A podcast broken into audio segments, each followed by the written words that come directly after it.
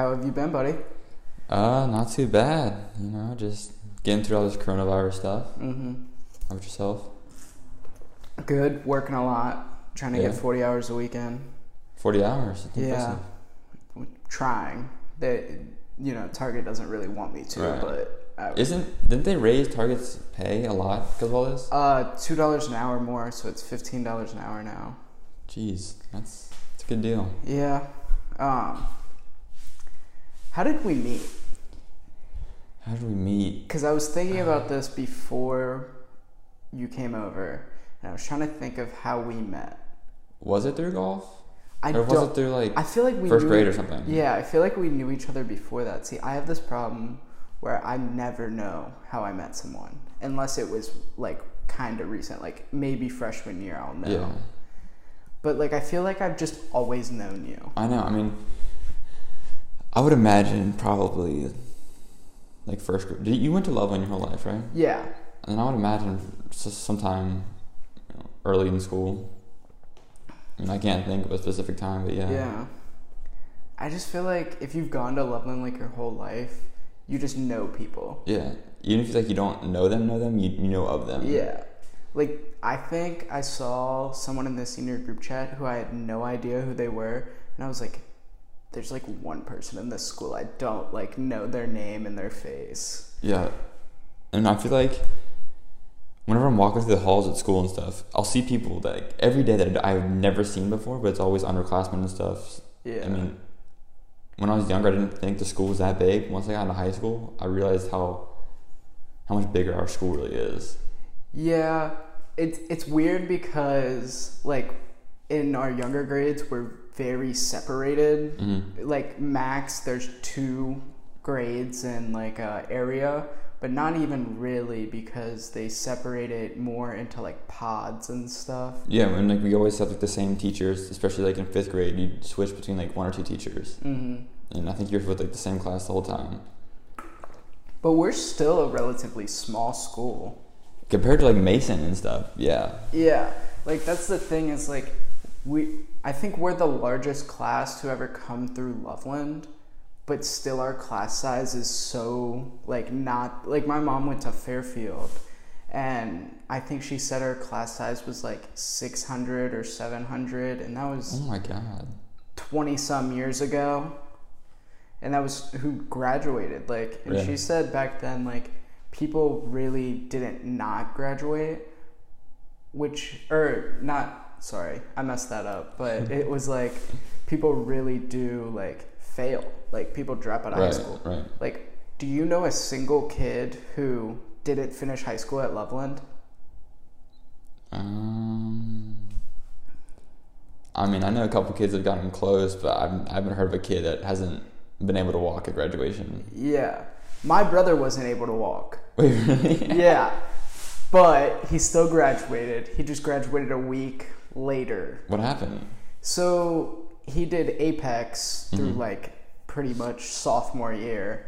Um, and he didn't do it until like they were like, hey, you're not going to graduate. So we paid someone to do it. and he um, he graduated like a week late, I want to say. And they told like if he would have walked, he I'm, sure they would have let him. First Mhm. of all, I don't think he bought a cap and gown or rented, Yeah. so he wouldn't have been able to anyway.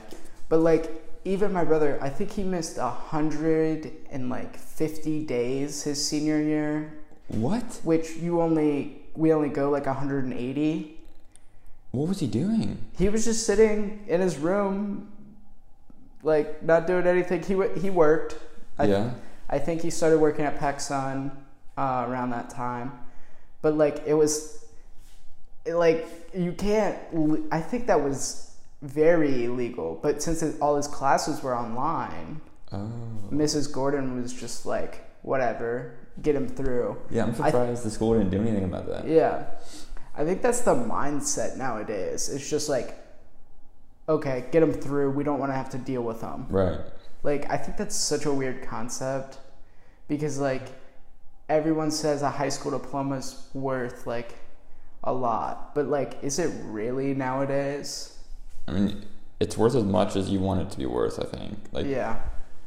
even if you don't have one, you can find you know work or make you know your future as bright as you want it to be. But a high school diploma helps, but you don't really need it. My dad, uh, my dad actually has a GED. He never finished high school because he went to like community college mm-hmm. early. So he dropped out of high school, got his GED, and went to community college. But like, he's still. I mean, he's doing well. Right. Yeah, like I want to say GED and a high school diploma are the same, but I feel like a GED nowadays is more looked down upon than it was than it used to be. But it's just weird to me like the value of a high school education Mhm. when if you're not putting it into it, they just want to get you through. Right. It, it's just like a numbers game. Yeah. Because they need to keep their rating up to Exactly. keep the school money going, which obviously It's didn't not- work for not doing too hot. Yeah. Second levy to fail. Second levy to fail in one year. I think if they started with the second one, it would have passed the first time. I think the second one was super reasonable. Yeah, the first one was ungodly too high. Yeah. But the thing was, it wasn't just a levy, it was a bond too. Right. Is I don't know why they wanted to sandwich everything into it. It kind of, you know, fucked them over in the end, but They- They're spending way too much money on the you know, different areas.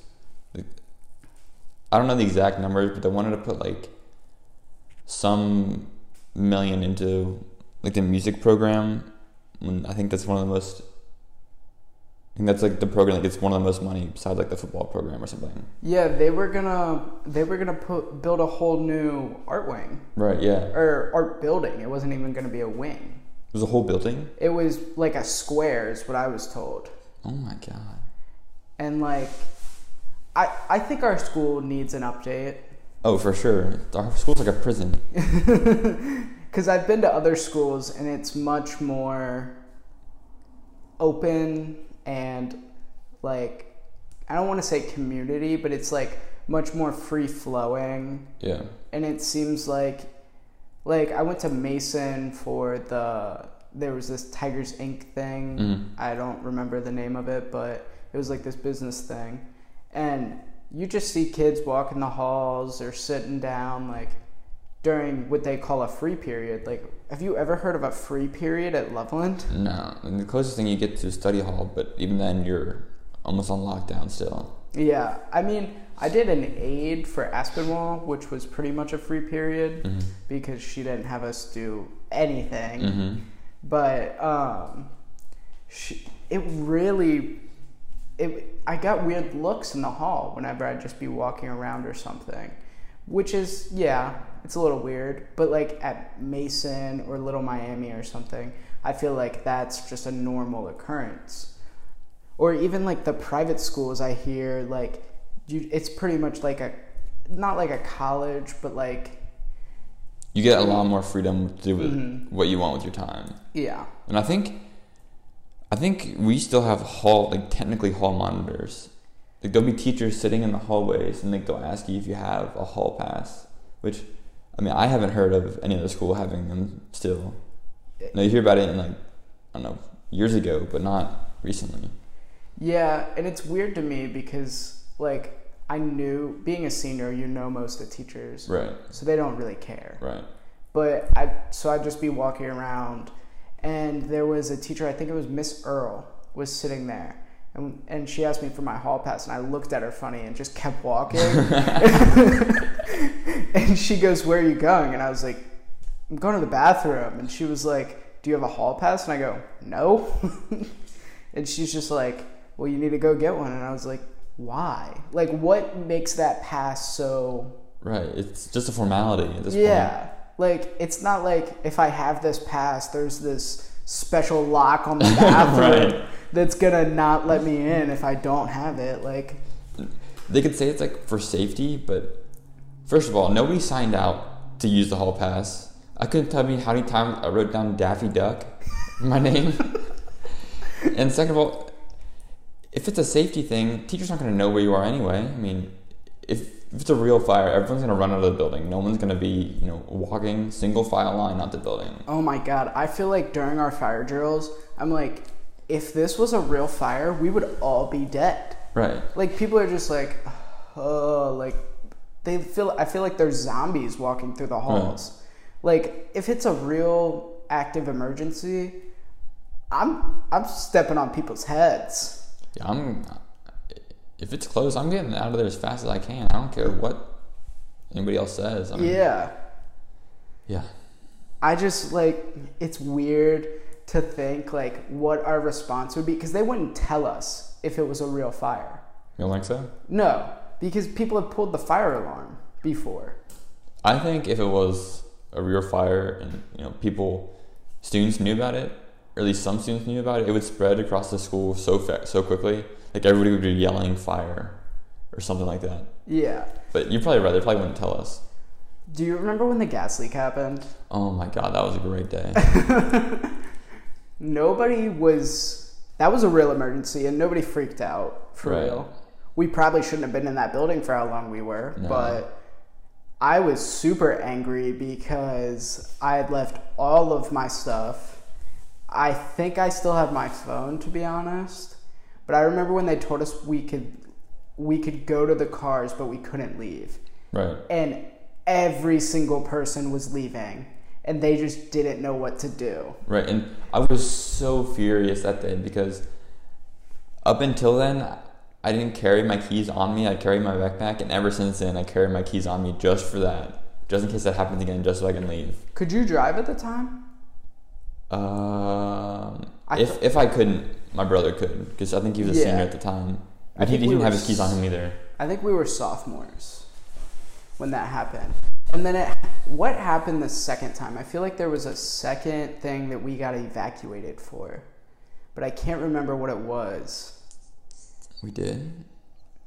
i know we had bomb threats in middle school Uh, did we get evacuated for that sewage leak thing? no and people were very angry that we did not Yeah, that was disgusting. That was absolutely disgusting. It smelled like shit throughout the entire Yeah, school. Teachers claimed it was like muddy water. It, I think what the term is is it's gray water. It's water from like, like not toilets but sinks and stuff like that. I don't care. That's so disgusting. Yeah, and it was just running through the art hall, which is, which was gross. And I had a class in there at the time, and I didn't know where to go. Right. I mean, if you're in the art, art, wing, you're stuck. Yeah. Especially in one of the, I think, who teach? You remember, Miss Burge? Yes. Who teaches in her classroom? Uh, Mr. Barrett does now. Anybody not in Mr. Baird's classroom was screwed because that's the only one with the door, I think, right?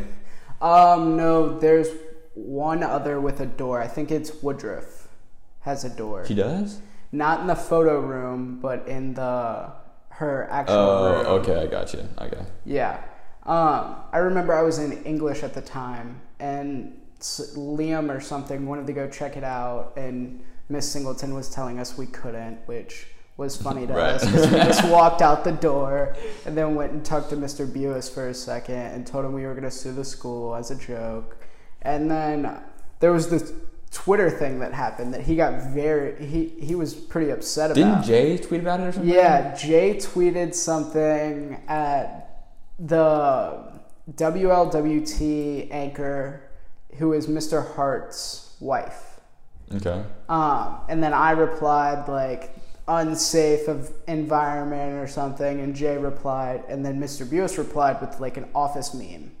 Well, I was sitting during my aid period the next day. I was sitting in the lobby next to the athletic office, and he comes up to me and he goes, "You think you're real funny, huh?" and I just started, I was like, "I don't know what you're talking about," and he was like, uh, he was like that Twitter thing yesterday, and I was like, "Oh, you seem to have a good laugh about it." He was like, "Yeah, on my phone I did, but not in real life." and I was like, "Oh." Yeah, I mean, I don't know how they didn't let us leave because they shut down the water and they shut down the bathroom for what, like an hour, hour and a half or something. I think if we, if it would have gone up to the point where the lunches started, I think they would have had to let us No, leave, right? lunch was going on during it. It was. Yeah, and there was no water. Um, I remember there was another day too where they shut off the water for untold reasons. I wasn't there that day, but Jay tweeted out something again. I think I remember that. Yeah. yeah, and like it was shut off the whole day. Oh yeah, that's right. Because Jay was trying to get everybody to go to the bathrooms at the same time. He's like, because I, I think the teachers wouldn't let us out of the classroom either. He tweeted, Mm. "All of us are thirsty. Let us out." I I didn't think you could run a school with no water for a full day. I feel I like that's a mean, safety you'd think not. hazard. Yeah. It's just like like what what did they expect us to do when they found out we when we found out we had no water? Like did they expect us just to stay calm? right. That's, we're not gonna sit, sit there and go, "Oh, okay. I think I'll wait." Yeah, I have to go to the bathroom and I'm thirsty, but that's fine. You can just take your time. Like we look for any opportunity not to go to school. Yeah, we're trying to exploit everything. Yeah, and you think this huge thing is gonna go like unnoticed, Right. where water isn't coming out of the fountains or the sinks. It's just like weird. That, I know. Loveland's got some got some work to do. Yeah. Do you remember those bomb threats that we had to do? I remember vividly one when we were at the like the middle school, and I was carpooling with one of my neighbors, Mm-hmm. and there's a bunch of teachers outside telling us to go home. We were all confused, and we didn't. At least I didn't learn it was a bomb threat until I got home again. But I, thought it was crazy. See, I did not have that luxury. I was riding the bus at the time. Well, did you get sent to like like one of the churches or something? No, I got sent to LECC, or no, the primary school. Really? And I waited there because both my parents were working at the time. hmm Um, I waited there for maybe four hours, and Did they feed you? They gave us pizza. LaRosa's gave us pizza. That's a nice one. Yeah. Um, but I remember Carla came to pick me up. If you know who that is, Liam's mom. Okay. Um, and they told her she couldn't. And I was like, why? She's like my neighbor, like everything. And like my parents had to call in, and I, she was just waiting there to pick up three people. One of them was me, who was not her kid. Right. But like, and it's just, I feel like anytime an emergency happens, you realize how screwed up the system is. I mean, I get why you couldn't, but if you- if you're vouching for her, mm-hmm. she's vouching for her, and your parents call, I don't think there should be a problem. But I'm sure there might be some legal reason why they can't do that. But I mean, I don't know. But to me, it's like, what were they gonna do if she didn't pick me up? Both my parents are working until like Right. five. Like I don't, I honestly don't know what happened to the kids who didn't get picked up. I'm sure there was like a bus system, but Yeah. but what if there was a bomb on the bus? Right. And it confuses me why we went to another school in our district. Maybe it was a distraction to get everybody to that school, and the real bomb's there. I heard this joke. I don't remember who it was from. I think it was Dave Chappelle, but he was talking about school shooting drills, and it's mm-hmm. like, you guys realize that the shooter's in there, like in the drill. Like he's he's like they're like, okay, and we're all gonna meet here, and we're all gonna do this to stay safe. That's right. Imagine if two kids planned it. It wouldn't be that hard to plan. yeah, it literally just one of them takes like a couple shots, you know. And it's we're pretty safe in the school, you know. We lock down and then we evacuate to wherever we're going. Right. But that other kid's sitting right there, and we're all in this group Yeah. together. And the doors are locked, the windows are tinted. Yep. Yep. What are you gonna do? And I think it's granted they kind of have to do this, but the firemen have, you know, there's like those red brackets that keep the doors closed. Yeah. The firemen have tools to get those undone, and I can't imagine it'd be super super hard for one of them I've to never. acquire those tools. I've never thought about that. yeah, or at least like break the window. I mean, you get like a hammer or a rock or something. I mean, I think the windows are actually pretty thick. You think so? Yeah. Well, I mean, if they're a school shooter, they have a gun, and I'm pretty sure they're not bulletproof. that is true. I've had a lot of teachers say like other things, not to get any teacher in trouble, than like what the school yeah, says. same. Not that I think any school person is going to be listening to this, but I think it's hilarious what teachers like say versus what the administration says. The administration's like, and we're all gonna stay safe, get in an unseeable area, and some of the teachers Like, are like, I'm getting the hell out of here. for you guys.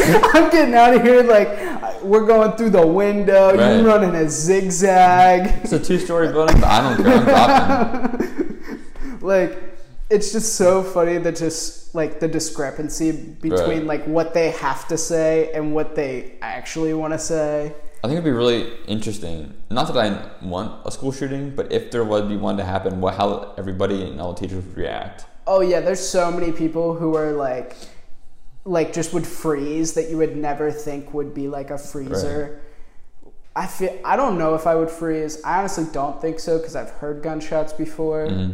but like i don't think i'd be one of the people going after the dude Yeah, I mean nobody's heard it in that setting. I don't know if Yeah. this would be beneficial or would end in a lawsuit if you brought in a fake school shooter for a drill and didn't tell anybody. schools have done that Really? Yeah. They've like fired off blanks in schools. I think St. X did. Really? I so I was in rehab Okay. and one of the kids in rehab, I don't remember if he goes to St. X or if he goes to Moeller. hmm I want to say he went to St. X. Said that they came in and they fired a blank just to see how people would react, I Yeah. guess. But like I think that's a huge lawsuit because people are freaking out, Right. calling their parents immediately. Like even if you come over the speaker like this is a drill, like If if I hear gunshots and you say the- drill, I don't know how. yeah, that kind of defeats the purpose too of doing it because Right. you want these, you want to see how they would react and train them to react better. Right. I guess, but like even so, like if you tell them, it's they're gonna react different than if you not if you don't tell them because they're expecting it. hmm I I honestly think school shootings are weird. I think there's we hear about every single one is I think the problem now. I don't think school shootings have really increased. I think I don't want to say that. I think they've increased, but I don't think they've increased at the rate people are thinking they have be, just because how much plub, plub, you know what I'm Publicity? trying Yeah, publicity.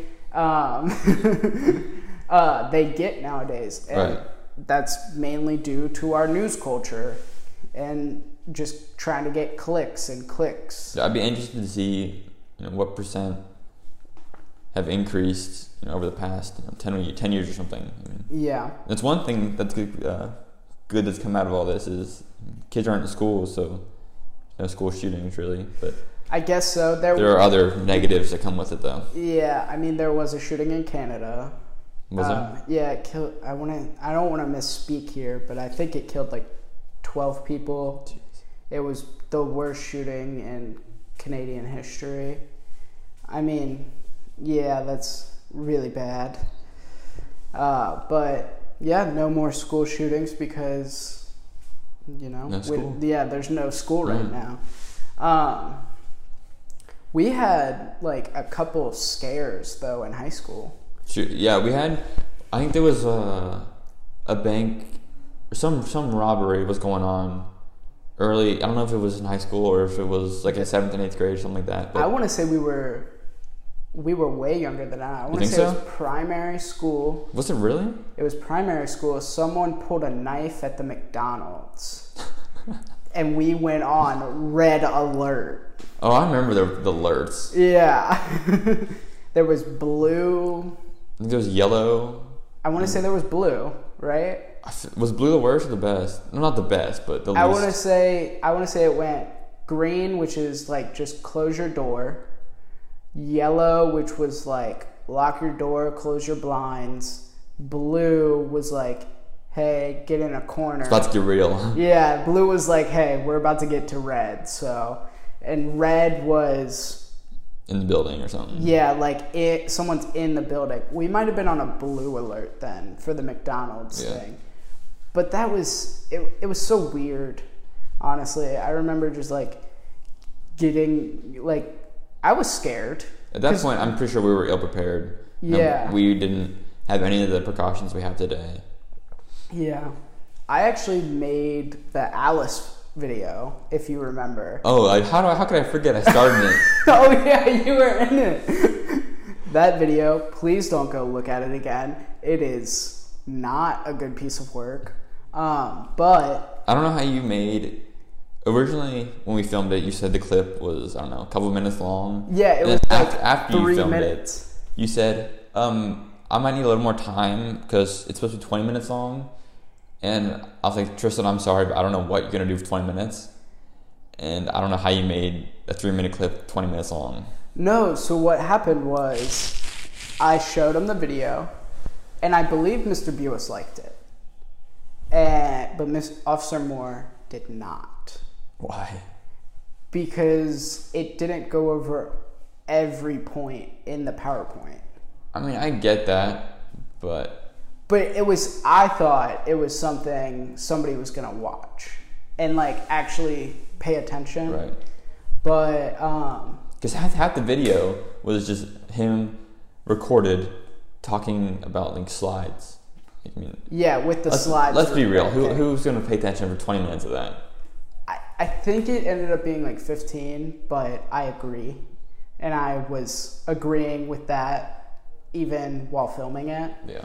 Um, but it was it was really funny because I sat down in his office, Mr. Buis's office, and he was like, "I, I mean, it was a good video, but we need like 20 minutes." And I was like, Excuse me? "There's," I was like, "There's no way.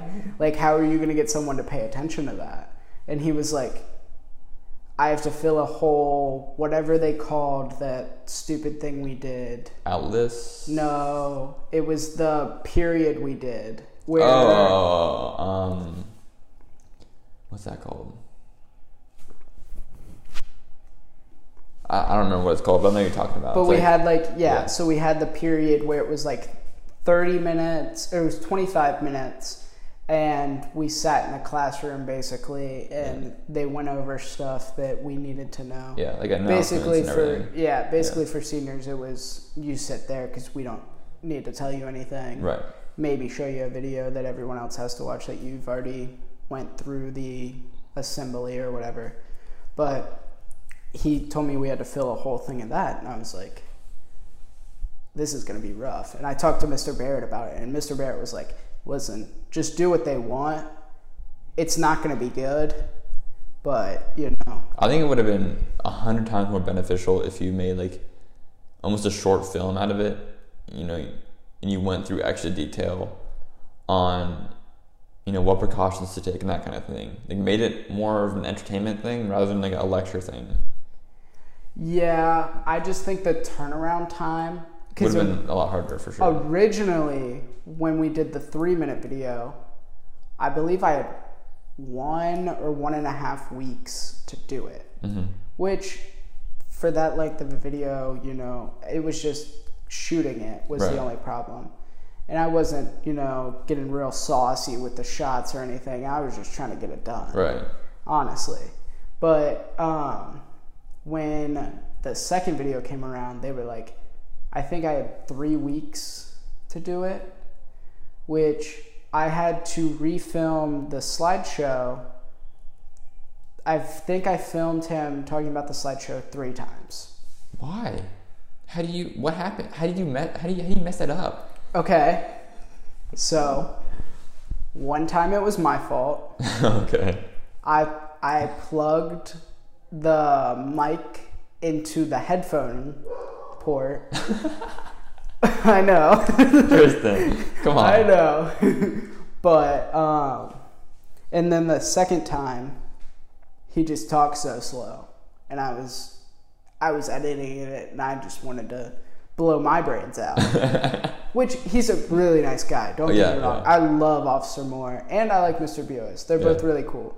I know I might get flack for saying I like Mr. Buis, but I think I think people have a respect for him, but don't necessarily show it. I mean, he's a pretty cool guy unless you get on his bad ti bad side. I think. yeah, I think I've been on his bad side like twice. Like not the Twitter thing, but like twice like actually been in trouble. and both the times you know you just throw out that fake cry because you know you're a good kid and you know you're all good. Right. Like I, I think one time, both times you just made me apologize to whoever it was, and I was like, all right, Sorry. All right. See ya. yeah, sorry, peace out. And it was, oh my god, the fir- the second time was junior year, and I was so angry, cause so Kobe, Kobe Milam, hmm Kobe D, uh, answered a phone call in class. We weren't listen. Let me set it up first. Okay. We were doing absolutely nothing. Okay. It was English class. It was split block. It was not the smartest class. Okay.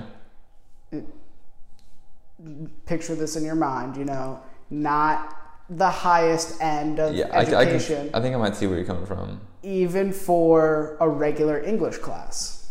Okay. Um, so we were doing absolutely nothing. I think we were done for the day. And he answers a phone call and he gets in trouble. Now, I, I don't think I said anything during it, but he was like kind of arguing back. And I just, after, I think I might, I definitely interrupted during it. I'm kind of spinning the future in my favor right Uh-huh. now. I was kind of in the wrong, but I was just asking why that was a problem. Why answered the phone? Yeah. Yeah. Yeah, like why is it different? Because everyone was just talking anyway. hmm So why is it different to answer a phone call during class when we're not doing? It was like almost the end of the period, and she and she was just. It was Miss Brueggemann, yeah, and she was just not having it. She she hated me because you know I I ask a lot of questions. Right. You're curious kid. Yeah, I'm curious. um, but literally, I was just asking, like, why is this a problem? Like, I didn't understand. Like, I was trying to understand, like, from her point of view, kind of. Mhm. And she was just telling me, like, like no, basically, like, you don't ask that question. And she was like, it's rude, you know, whatever. And I was just asking why.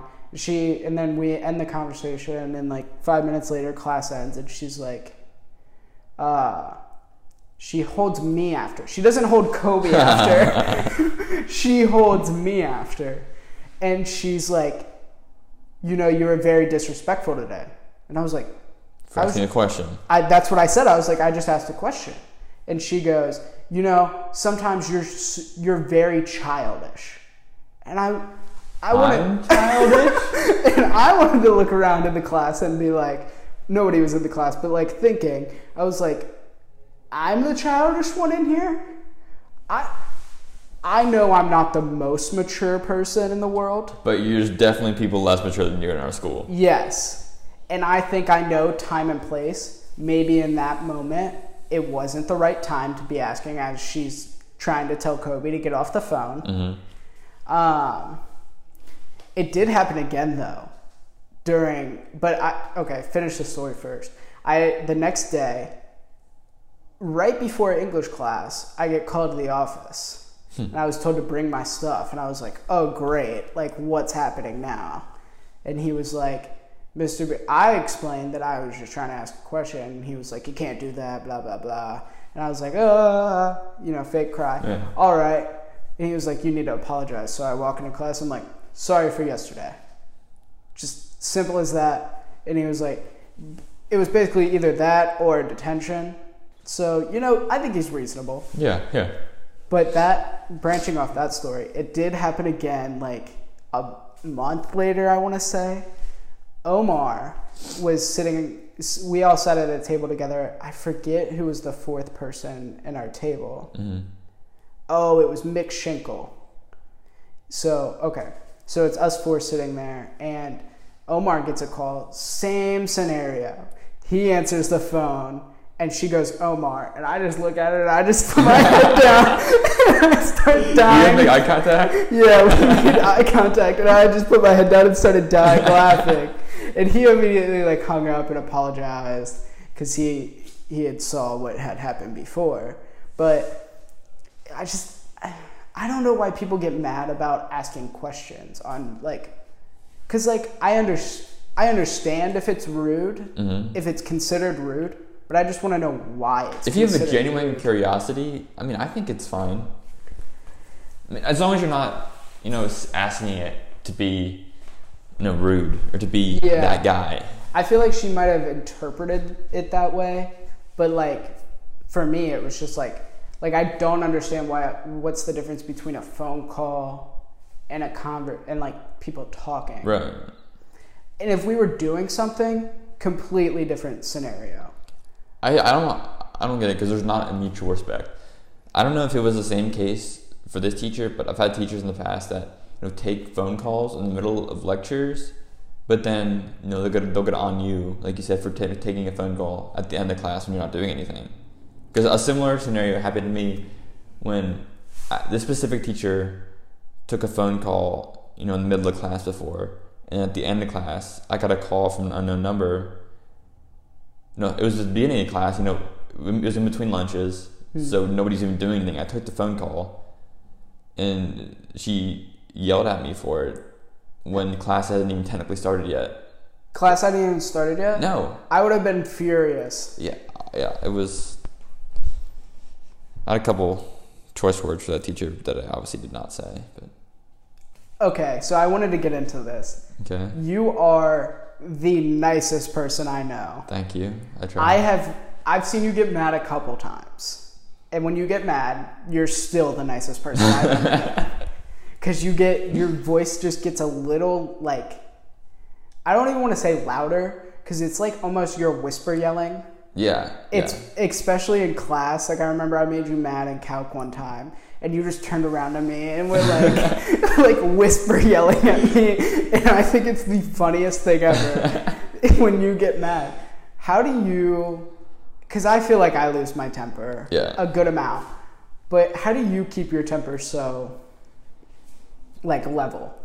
I mean, I try t- to think about, you know, is it worth it to get mad?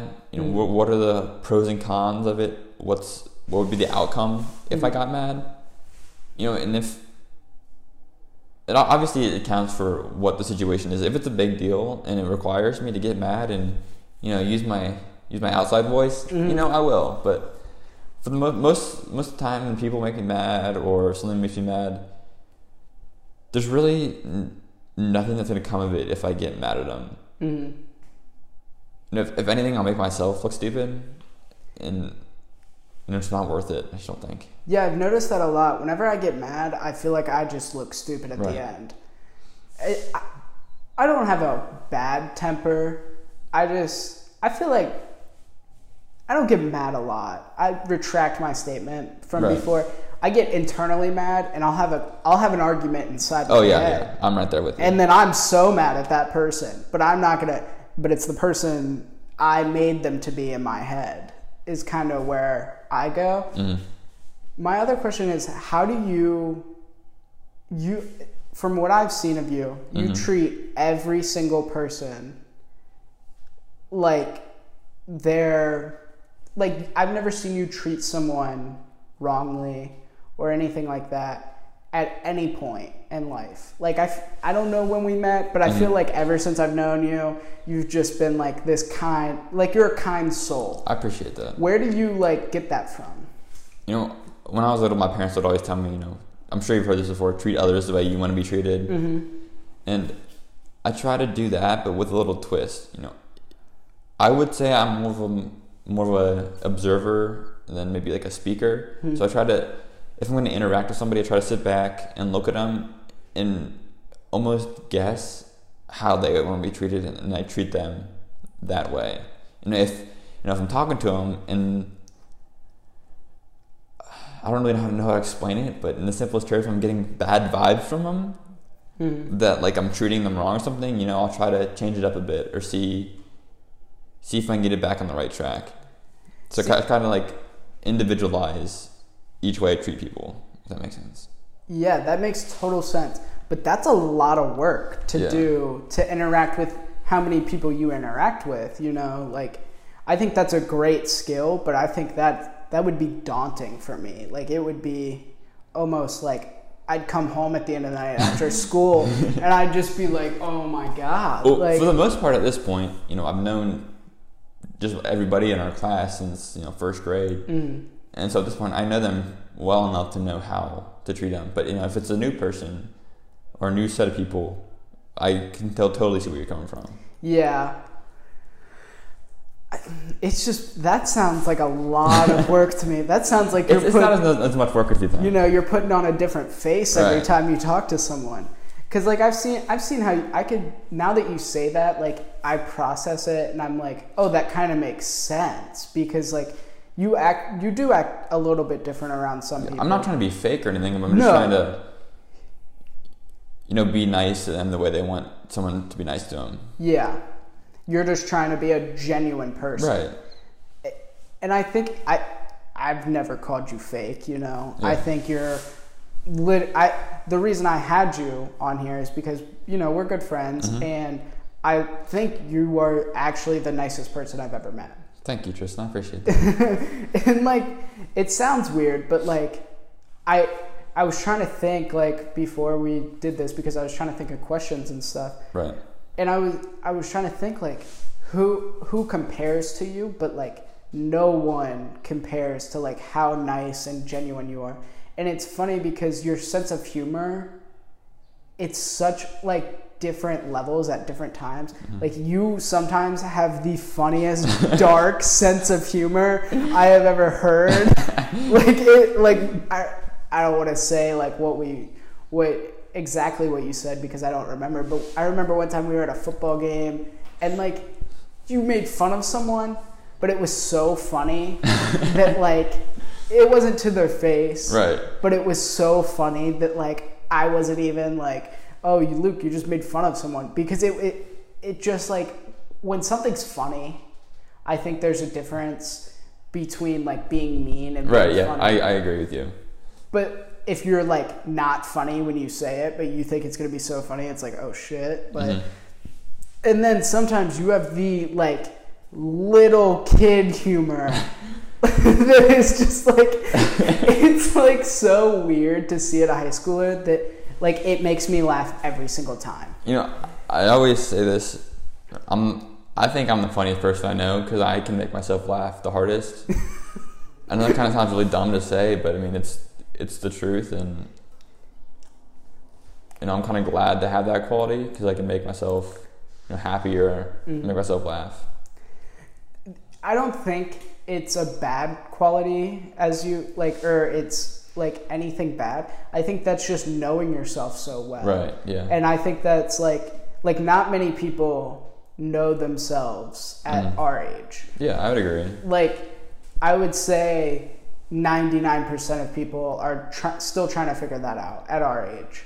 And I think it's a great quality that you have, especially that you can make yourself happy. hmm But I want to dive into what what makes you like not happy? What makes you sad? Like I've never seen a Luke. I've seen a mad Luke. I've never seen an upset or sad Luke. Um. So what makes me upset or sad? Yeah, like recently or not recently, but like just overall. Um, that's a good question. You know, it takes a decent amount Mhm. to get me sad for a while. Like, you know, I'll be disappointed here and there for like a short period of time, but That's not a great feeling, by the way. When Luke says he's disappointed in you, I I've been on the receiving end of that one time, and it was like my dad saying it. Like, Really? yeah, and I was so upset. well, I'm, I'm sorry. It's okay. No, it was it was good. I needed it. Good. I mean, if something happens to family or friends, that's probably gonna make me the most sad. Or if somebody, you know, like betrays my trust, Mm. or just does something genuinely mean to someone just to be mean, that kind of gets to me. But there's really nothing that consistently makes me sad. See, another thing like about you is from what I just heard you say, you didn't mention yourself in there other than the trust thing, like something happening to you. And I think that's like another thing is like you're so not to keep boosting you up and putting you on a pedestal, but but you're so like generous and un selfless is what I would say. Thank you. You know, I mean, I've learned it all from my parents and just watching people. You know, seeing what seeing what people interpret as you know, as a good as a good thing to do. You know, I, I try to follow that. And don't get me wrong, there's been plenty of bad things and issues that I've gone through in my life that very very few people know about. But I try to bring out the good things in myself and people. See, like, just like from you yourself, when you said um, when people d- de- deliberately be mean to Mhm. others, it made me think for a second about like some of your friends. Some, let's be honest, some of your friends Yeah. do things that are deliberately mean hmm to get a laugh or how does how do you balance that because you're like some of your very close friends will do things Yeah. like that You know, sometimes you know, I'll, I'll tell them how I feel and tell them off about, you know, hey, you, you're not to sound like, your mom yeah, yeah, not telling my mom, hey, you shouldn't do that, but it's, it's like a reminder that, you know, everything you do is going to have consequences mm. and you got to be aware of them. But sometimes, you know, I'll let them do it and I won't say anything, hoping that the other person, you know, somehow or somebody teaches them or gives them a reaction that they don't want, so they don't do it again. Does that make sense? yeah Like if you keep, if you keep poking a skunk and you think it's fine with it, you're not going to learn until the skunk sprays you. i, I love that analogy i mean but have you ever been on the receiving end obviously you have been but like of multiple times Of people being just- mean to me. yeah Yeah. just like Yeah. deliberately being mean to you not like in a haphazard way what do you like to do about it Um, if I can, I like to kill them with kindness or to not react. From my personal experience, if you don't give them a reaction, at some point soon they'll you know they'll quit doing whatever they're doing. And in my experience, from up to now, is it's worked for me. So until that stops working, I don't see any reason to change that. Hmm. So yeah, try to kill them with kindness, or you know, don't give them a reaction. See, but that's so hard. it is hard and it takes a lot of self control. Like you're gonna want to get mad, you're gonna want to get frustrated, you're gonna want to you know maybe fight them or something. But what good is that gonna bring? Yeah. See, I think I I tried to like laugh it off for a while. Yeah, I mean, yeah, I think that's good too. Yeah. But like so I don't know how to explain this, but like with some of our friends, I'm kind of the punch bag, you know? Mhm. Cuz like I laugh at a lot of things. Right, I, I- you know, I get through it. Yeah, But I feel like if it was somebody else and they were just trying to laugh it off, they would be in a weird spot, like in their head. yeah, Because, like, you know, some of these people are like some of my best friends. hmm But, like, it's because I give it back, kind of, Yeah. that I think it works. yeah, I feel like if someone who was not able to give it back was treated like somehow like we just like our friends treat each other hmm and i think it's a little a little concerning for me how we do treat each other but i think in the long run it'll make us better people because we're like thicker skinned and yeah. stuff I, I agree. I have a respect for people that, yeah like you said, are the punching bag of the friend group because you know they can take a lot of hits and they can they can give a lot of hits, but in the end, end of the day, you know, it might get to them a little bit, but for the most part, they're they're they're well off. Yeah, I think it's a little. I think that's maybe why some people don't want to be friends with some of our friends. Yeah, I could. Yeah, like, because some of them are very abrasive. And, like, I love these people. Mhm. Don't get me wrong. That's why I'm not naming names. right. Because I'm not trying to, you know, hmm get a text tomorrow if someone listens to this, you know. Um, but I just think I I think it's good in the short term how we treat each other, Mm-hmm. but I think in the long term down the line, especially with like how culture is changing Mm-hmm. and getting more woke, I would more say. yeah more sensitive too. Yeah, I think some of our friends are gonna have to change how they talk and how I agree. how they interact with people, just because it's not gonna it's gonna hurt them. Yeah, and I think you know like to come with when they get more mature and they get more world experience. I think Loveland is so clicky that Oh if you my try to join another friend group, there's already like a subculture, if you will, that if you try to join it, it seems so foreign to you, and that maybe why you know some people don't fit into new friend groups, or they think it's that everybody in the friend group just beating each other up. See, I tried when my first goal with like the fires I had, if you remember the Yeah. long, long time yeah, yeah. ago, when we could have groups of people together. right, more than ten. yeah. Um, and you know, we could not be six feet apart. But one of my goals was to like de-clickify Loveland in a sense. I like that. And boy, did it not work Like at all. friend group over here in this corner, friend group in this corner. Yes. People from random school, I don't know how they got there in this corner. And there be I- people at, at your house that I don't I don't know if you do them, but I have never seen these people before in my life. You know how funny it is for people to walk into my yard and I'd be like, no clue who that is. And then them come up to me and be like, hey man, like, nice job with this. Or like, I'd start talking to one of Right. them and they're like, yeah man, I don't even know whose house this is. And I was like, and I'm like, yeah, it's mine, you know. Oh, thanks me. Same place you got. yeah. Um, I just think I and it, it was so weird because like I intentionally invited some people Yeah. just to see like not to put them on like the spot or anything but like just to see if like people would interact like Yeah. because i was like not to be like oh i'm this you know master media Right, right, right. but like i just wanted people to be with people right.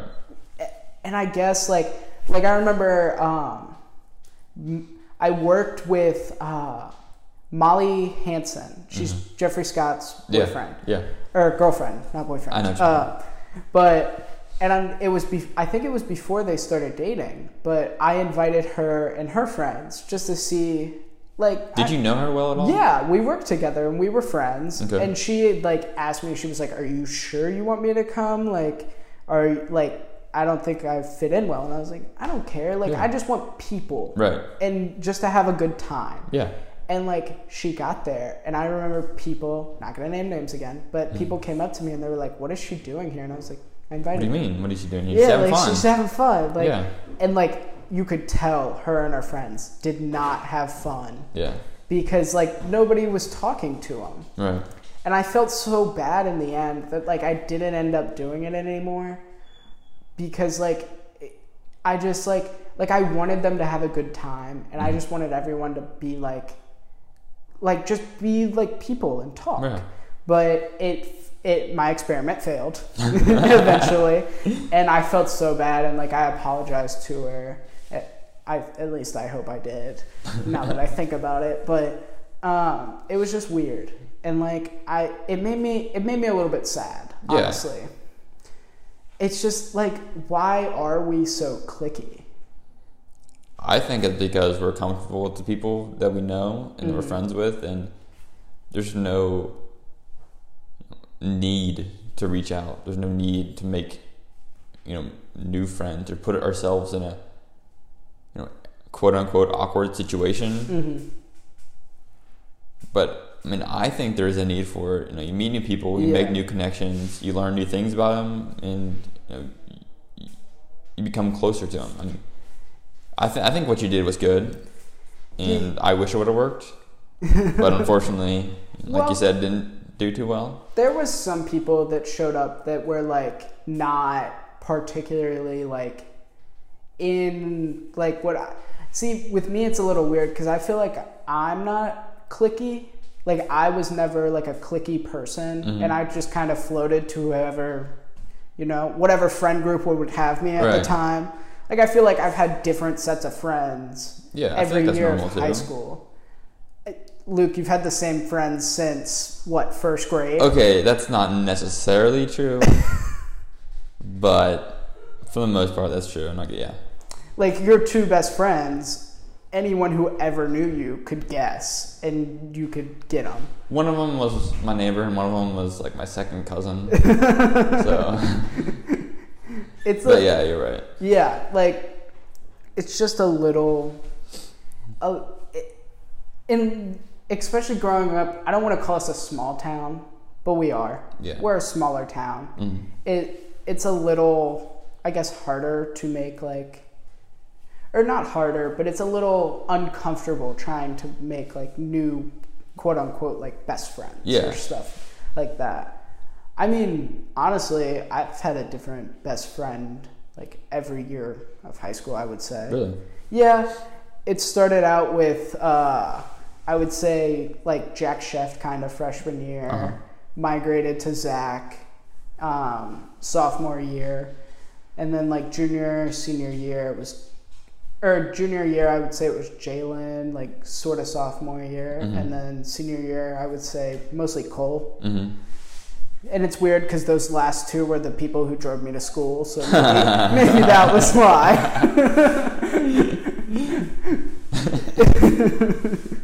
but I just, and most, but most of my childhood, my best friend was Liam, Mm-hmm.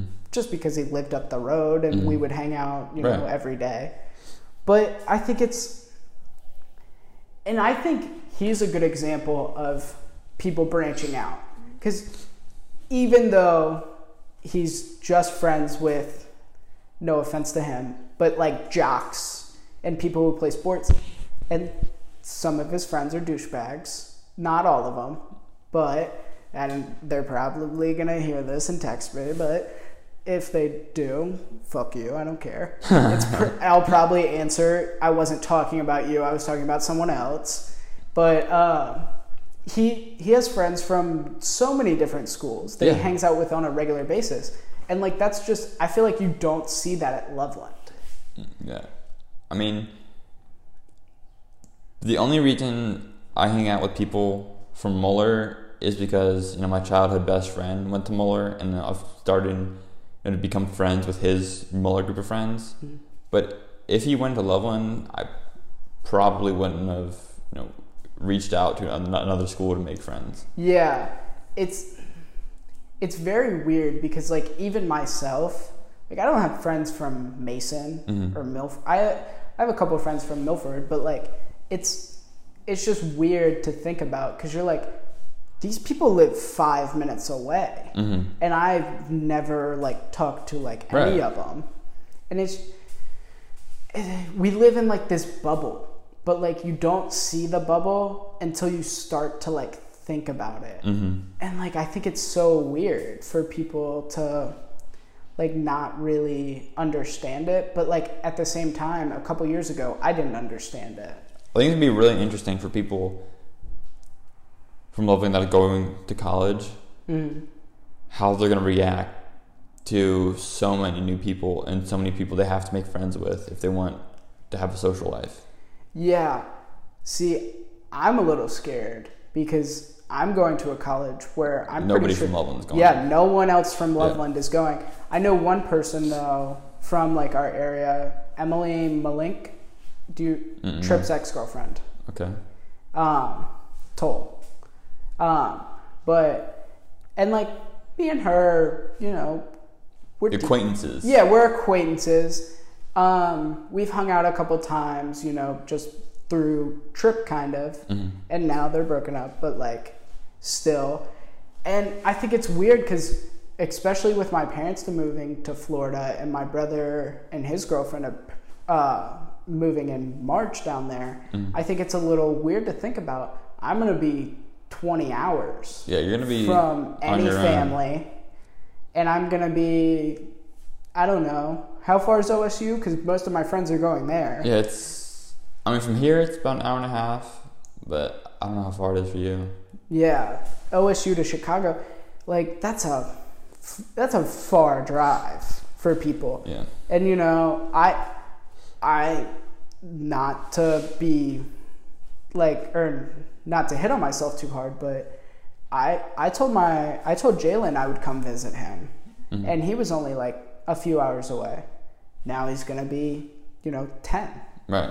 and like I never went and visited him when he was only like three hours away, because I just you know I lived in my bubble. Right. Yeah, that makes sense. and like I hope I hope that I get a chance to like explore and like open my bubble up. But I think like I probably won't come up to OSU as much as I probably should to see my friends. But I Mhm. feel like this is the time where you know you see what friendships are gonna last. I think you're gonna make a solid group of friends once you make it to college. One, because you have to, and two, you're so likable by a wide range of people that if nothing else, are gonna take you in, and you guys become good friends. I hope so. I I personally am a little worried about it. I'm not, you know, stressing over it, but my another problem I thinking I'm going to have is I'm going to a very liberal school. And it's a Christian school. Mm-hmm. And are, you're Catholic, right? Mm-hmm. Okay, so Christian. Um, but you know, I don't know what I believe. Mm-hmm. I'm I'm agnostic is what I like to say Okay. because I believe there's there's probably something out there. Mm-hmm. I I don't know what it is. I don't think anybody has a clue, but I think that's going to be sort of a barrier that I will have to cross when I get there, especially since I have to take like three religion classes. Do you really? Yeah, I think. I don't know if you're gonna believe it or not, but I think you'll find it very interesting. very. I I am fascinated by religion. I I don't.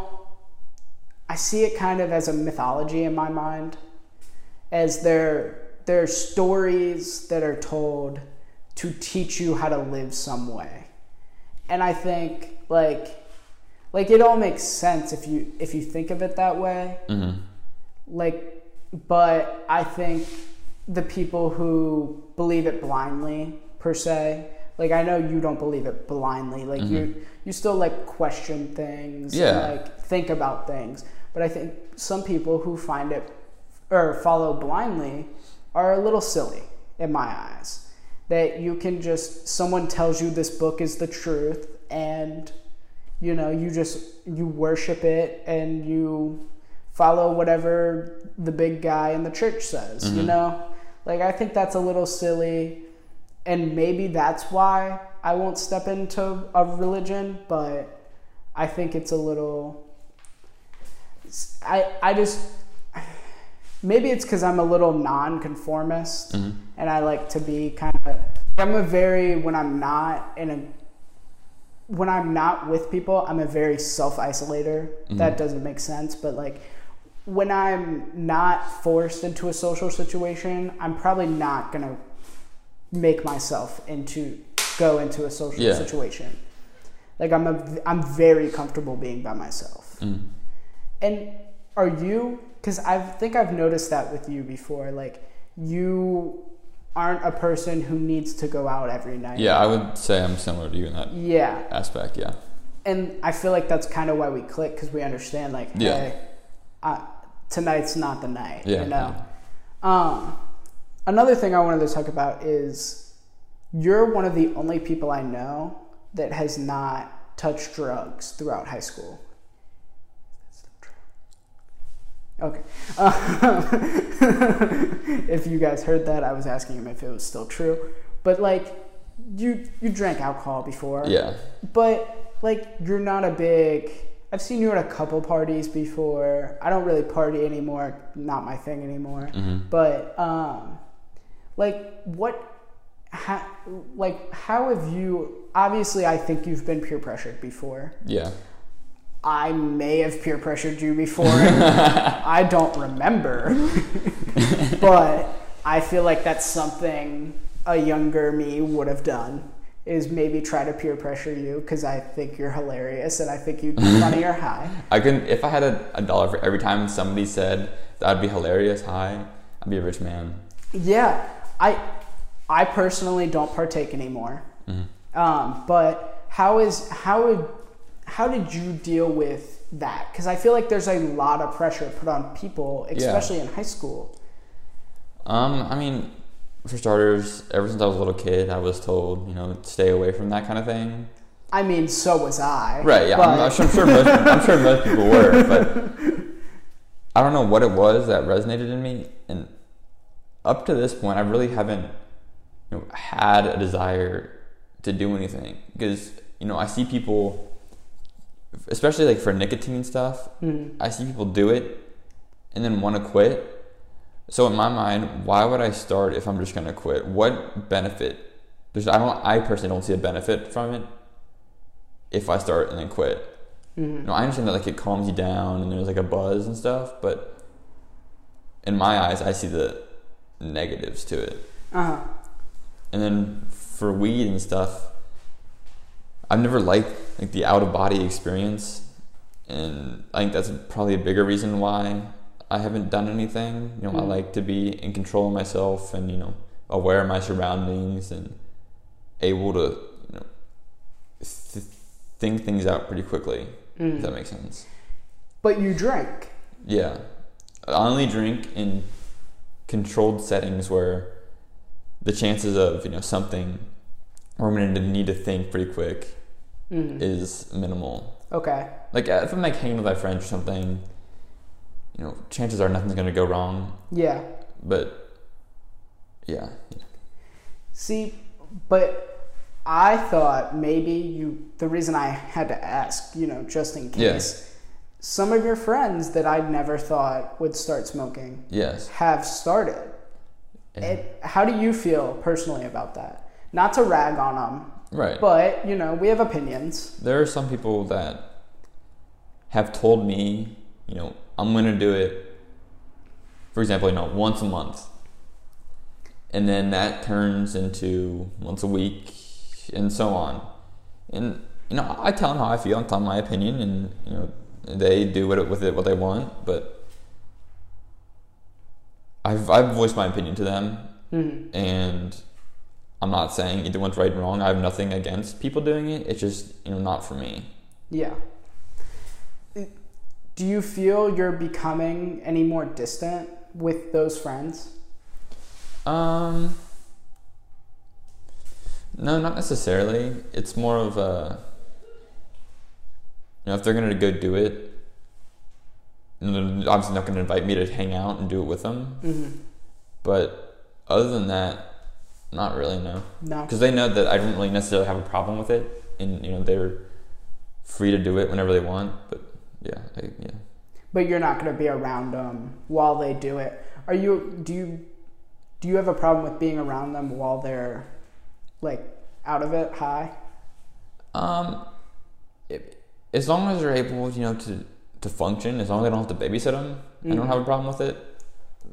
But you know, if they're at the point where They're just annoying. right, I've since I've gotten semi sober, you know, sober Mhm. pretty much. Um, I've noticed how annoying high people can be to sober people. Mhm. and like it's not it's not your stoners who do it every day you know kind Mhm. of thing but it's some of the people who are just they just need to for you to know that they're high Yeah. So sometimes I think it's funny, but other times, yeah, you're right. It can get it's annoying. it's yeah and it might be a mindset coming from i used to do it all the time Mhm. to now like i don't Mm. that it makes me annoyed about it or something. But like it just it kind of does like it grinds my gears a little bit. I, I could see that for sure. But I can't ever voice that because then I'm the dude. The hypocrite. Yeah, I'm the hypocrite or I'm the dude who, you know, just can't let us have fun hmm or something like that. And you know, honestly, ever since I've gotten sober, going to parties is so weird. Like Really? like I've been to a couple like smaller ones and I've been to a couple bigger ones. hmm And honestly, staying sober and dr- like driving home afterwards or driving people home who aren't, hmm dude, I hate it. Really? Like I absolutely hate it. And I that's what I've found with me now is like and it might change in college. My sobriety might change in college, Mhm. obviously. You know, my parents are in the other room freaking out about what we're saying, but but like really, like if I- at the mi- if I if my mindset continues through college, that might be like a problem for me. And I know I'm not going to a party school, Mhm. but like There's gonna be parties at yeah, any there's school, still really. gonna be parties, Yeah. but like, and it's like, am I gonna miss that? Like, am I like everyone has the college experience? Like, am I gonna be the one like who doesn't and just like watches a movie instead of going out? in my experience, you know, people say, "Oh, you need drugs and alcohol to have fun at a party." I've never done, you know, drugs, and I don't really drink a ton at parties. So, and I have a I have a grand old time, and I think it's one of the things where you're gonna come to learn how to have fun with it, Mm-hmm. and it's not gonna bother you. I think you're gonna be totally fine in college. You're gonna find, you know, your your group of friends in your zone, and Mm-hmm. I think it's nothing to worry about. I hope so again. Mhm. Um, I just, it may be because I feel like I'm out of place and I'm just putting that in my mind hmm automatically. And that, I definitely now, the more and more I think about it, I think that's honestly what's going on is I Mhm. just feel out of place. And, you know, because I'm not T Dog anymore or whatever people say, you know? You're always T-Dog to me. No, I, I thank you for that. But a lot of people have said that I am no longer T Dog. Seriously? Yeah, a lot of people have told me that because, Wow. like, some of my actual like good friends have said that. Like That's surprising. it because I don't do these things anymore. You Mhm. know, just get absolutely blasted and hmm Yeah. be the dummy. Yeah. you know, who's puking in the yard. but I think, and it, it, I don't feel that it hurt. It, like it hurts me when people say that, but I think that's why Yeah. when I go to a party and I'm staying, you know, clean and sober, like it makes me feel a little out of place, and you know, it, maybe I am out of place, but I need to get that out of my mind. I think once you become more comfortable with it, Mhm. everybody else is going to realize that you're comfortable with it and they're going to be completely fine with it as well. and also in college I won't be known as T Dog. Right. You'll be you know, clean slate. Yeah. Hopefully I still keep the nickname, but You want to keep T-Dog? yeah, Okay. I love it. Had it since I was like six. I don't know. Really? Yeah. You know who brought it back actually? Who? Jordan Collins. Really? Seventh grade gym class when she was dating Liam. Because Liam and Riley always called me T Dog and Xander ever since we were very little. hmm And so, like, I guess they had a. I guess I was talking to Liam or something, and Mhm. Jordan noticed it. So she started calling me T Dog, and I was very, I was very negative towards it. Really? Like I was like, please don't call me that. And then Margie started calling me that. It was almost as an insult at first, like calling me T Dog, because you know it get my nerves, Right, get right. on my nerves. But then, like when everyone started calling me that, it was like, okay, you So, know, You know, I'm from bit. you know, that's I'm cool. T-Dog. Yeah. So like, I guess starting eighth grade, like that's what I was known as, is Mhm. T Dog now. Yeah, I'm, I. I grant I still call you Tristan, but most of the time I do call you T-Dog. Yeah. It's just like, I don't know. I feel like, It's like one of the people that you call by a last name. yeah. It's just like because it makes us feel more connected. I would Yeah. say, like when I call you Lucas Mhm. or something, or Mhm. some stupid thing that I come up with five minutes before you, before I know I'm gonna see you. Like I call Benjamin Wanger. We're not even this close, but I call him Banger Wanger. like, like why? like it's just like like we're not even that good of friends. Like we're, I would call us a, at least semi good It's acquaintances. like one of those people that you'll hang out in school and you guys will click, but chances are you're probably not gonna hang out a ton outside of school. yeah, like it's not it's not someone like I could see reaching out to hang out with Yeah. me or like the other way around. But like you know, whenever we see each other, we have a good laugh or Yeah. something. I wanted to get back to something Okay. about how nice you are. Do you Okay. ever feel that like you actually it it's a more of a flaw sometimes because people walk over you or something? Uh, yeah, you know, people. So I feel like sometimes people do, you know, take my my niceness for granted Mm-hmm. and you know, kind of exploit it. But if you're gonna take it, the way I see it, if you're gonna take advantage of somebody like that, then chances are you probably. I mean, I don't want to sound like mean by saying this, but you got a problem Mhm. so you need to do that kind of thing and if you need it you know take it do what you got to do with it i'm just to keep being me you keep doing you and you know i hope the best for you but i hope that they learn you know. Eventually someday they realize oh man i really was walking all over that kid or that kind of thing and someday you know and they don't do in the future and they kind of better themselves from it. So it's almost as like As in, a, like in a way a life lesson Yeah. It's- yeah You're trying to give them a life lesson. it sounds But do kind of you dumb ever- but yeah Do you ever like see it and then like stop? stop being nice Yeah, like stop letting them take advantage of you. yeah if it you know it's a reoccurring thing and it's one the things that's starting to get on my nerves yeah i'll you know step in and change things up a bit but that is a rare occasion. And I, mean, I don't I don't think I've done it in a while. Especially since we've been out of school. Have you ever seen like one of your close friends ever take advantage of you in that way? Um, I'm sure they have, maybe not intentionally, but if what I'm doing can help them in any way, Mm-hmm. as long as it's not hurting me, really, you know, I'm fine with it. Like if they need to walk all over me to get something they want and it will help them, go for it. What's your major gonna be in college? I'm going undecided. Undecided. Do you have any ideas? Probably something science related, Science. but Okay. I don't know.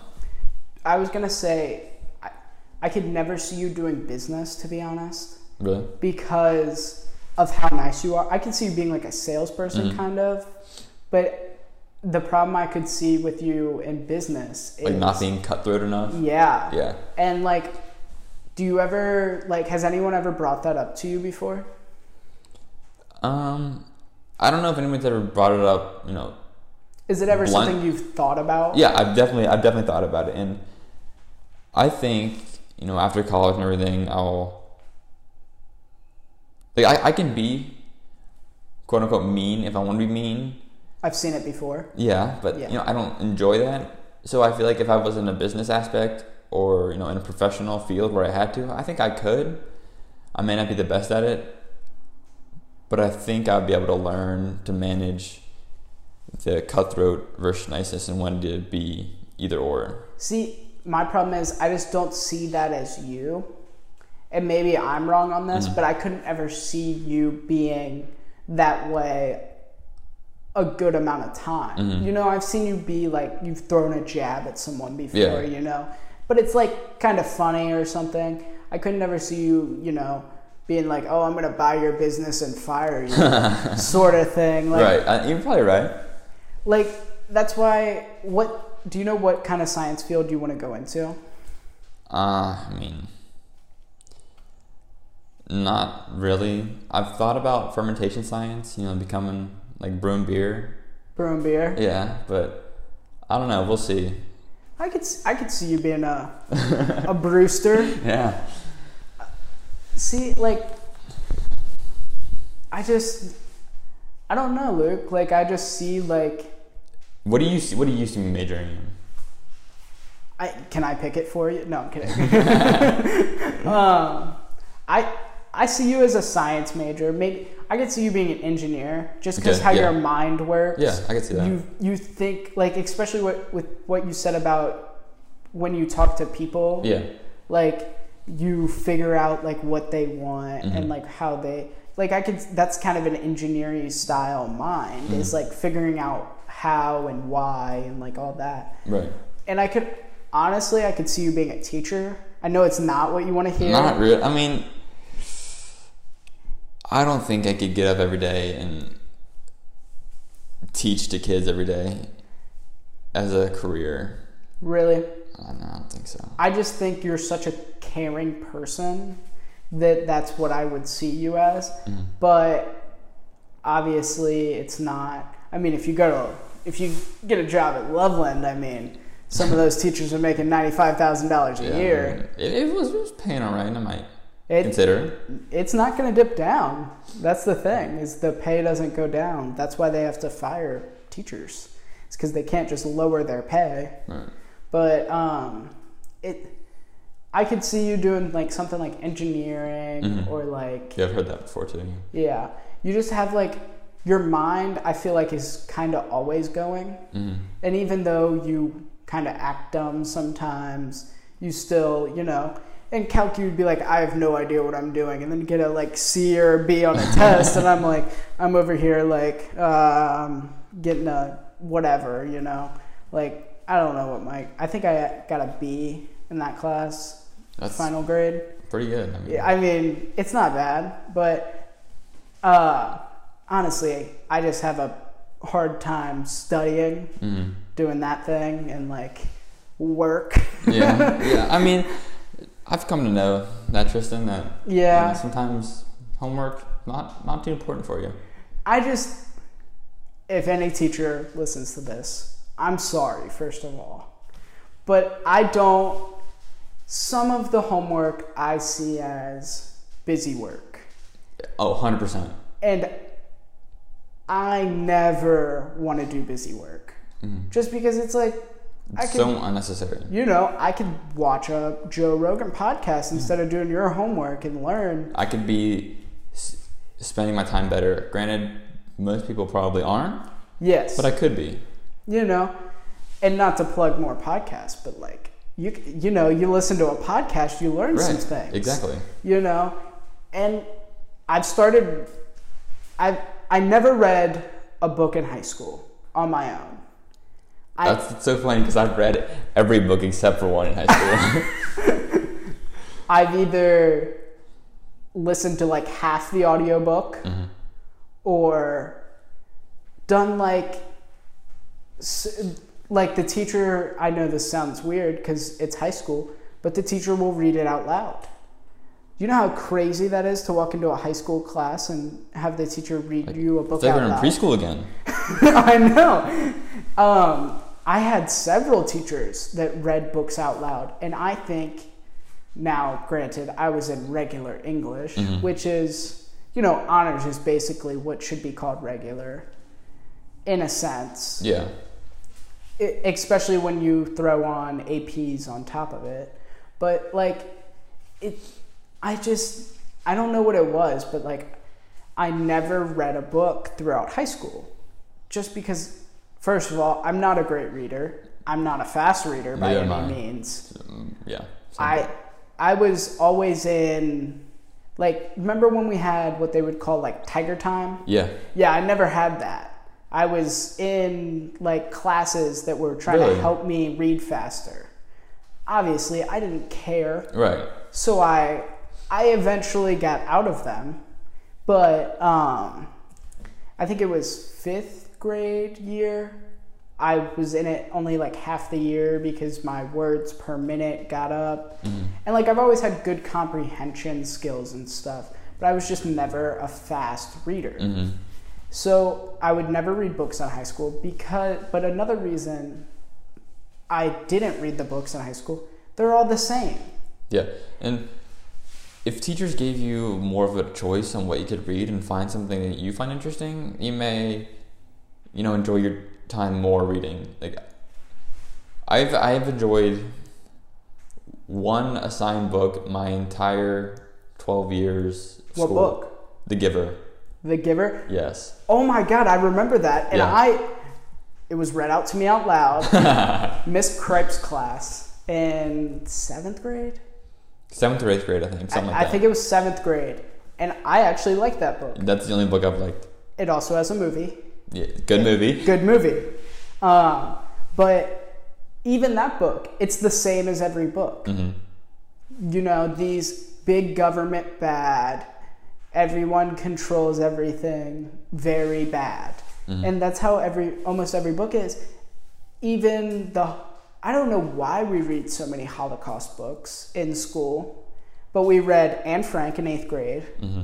Night in sophomore year, and there was one other that we read freshman year, I want to say. That sounds right. Yeah, it was something.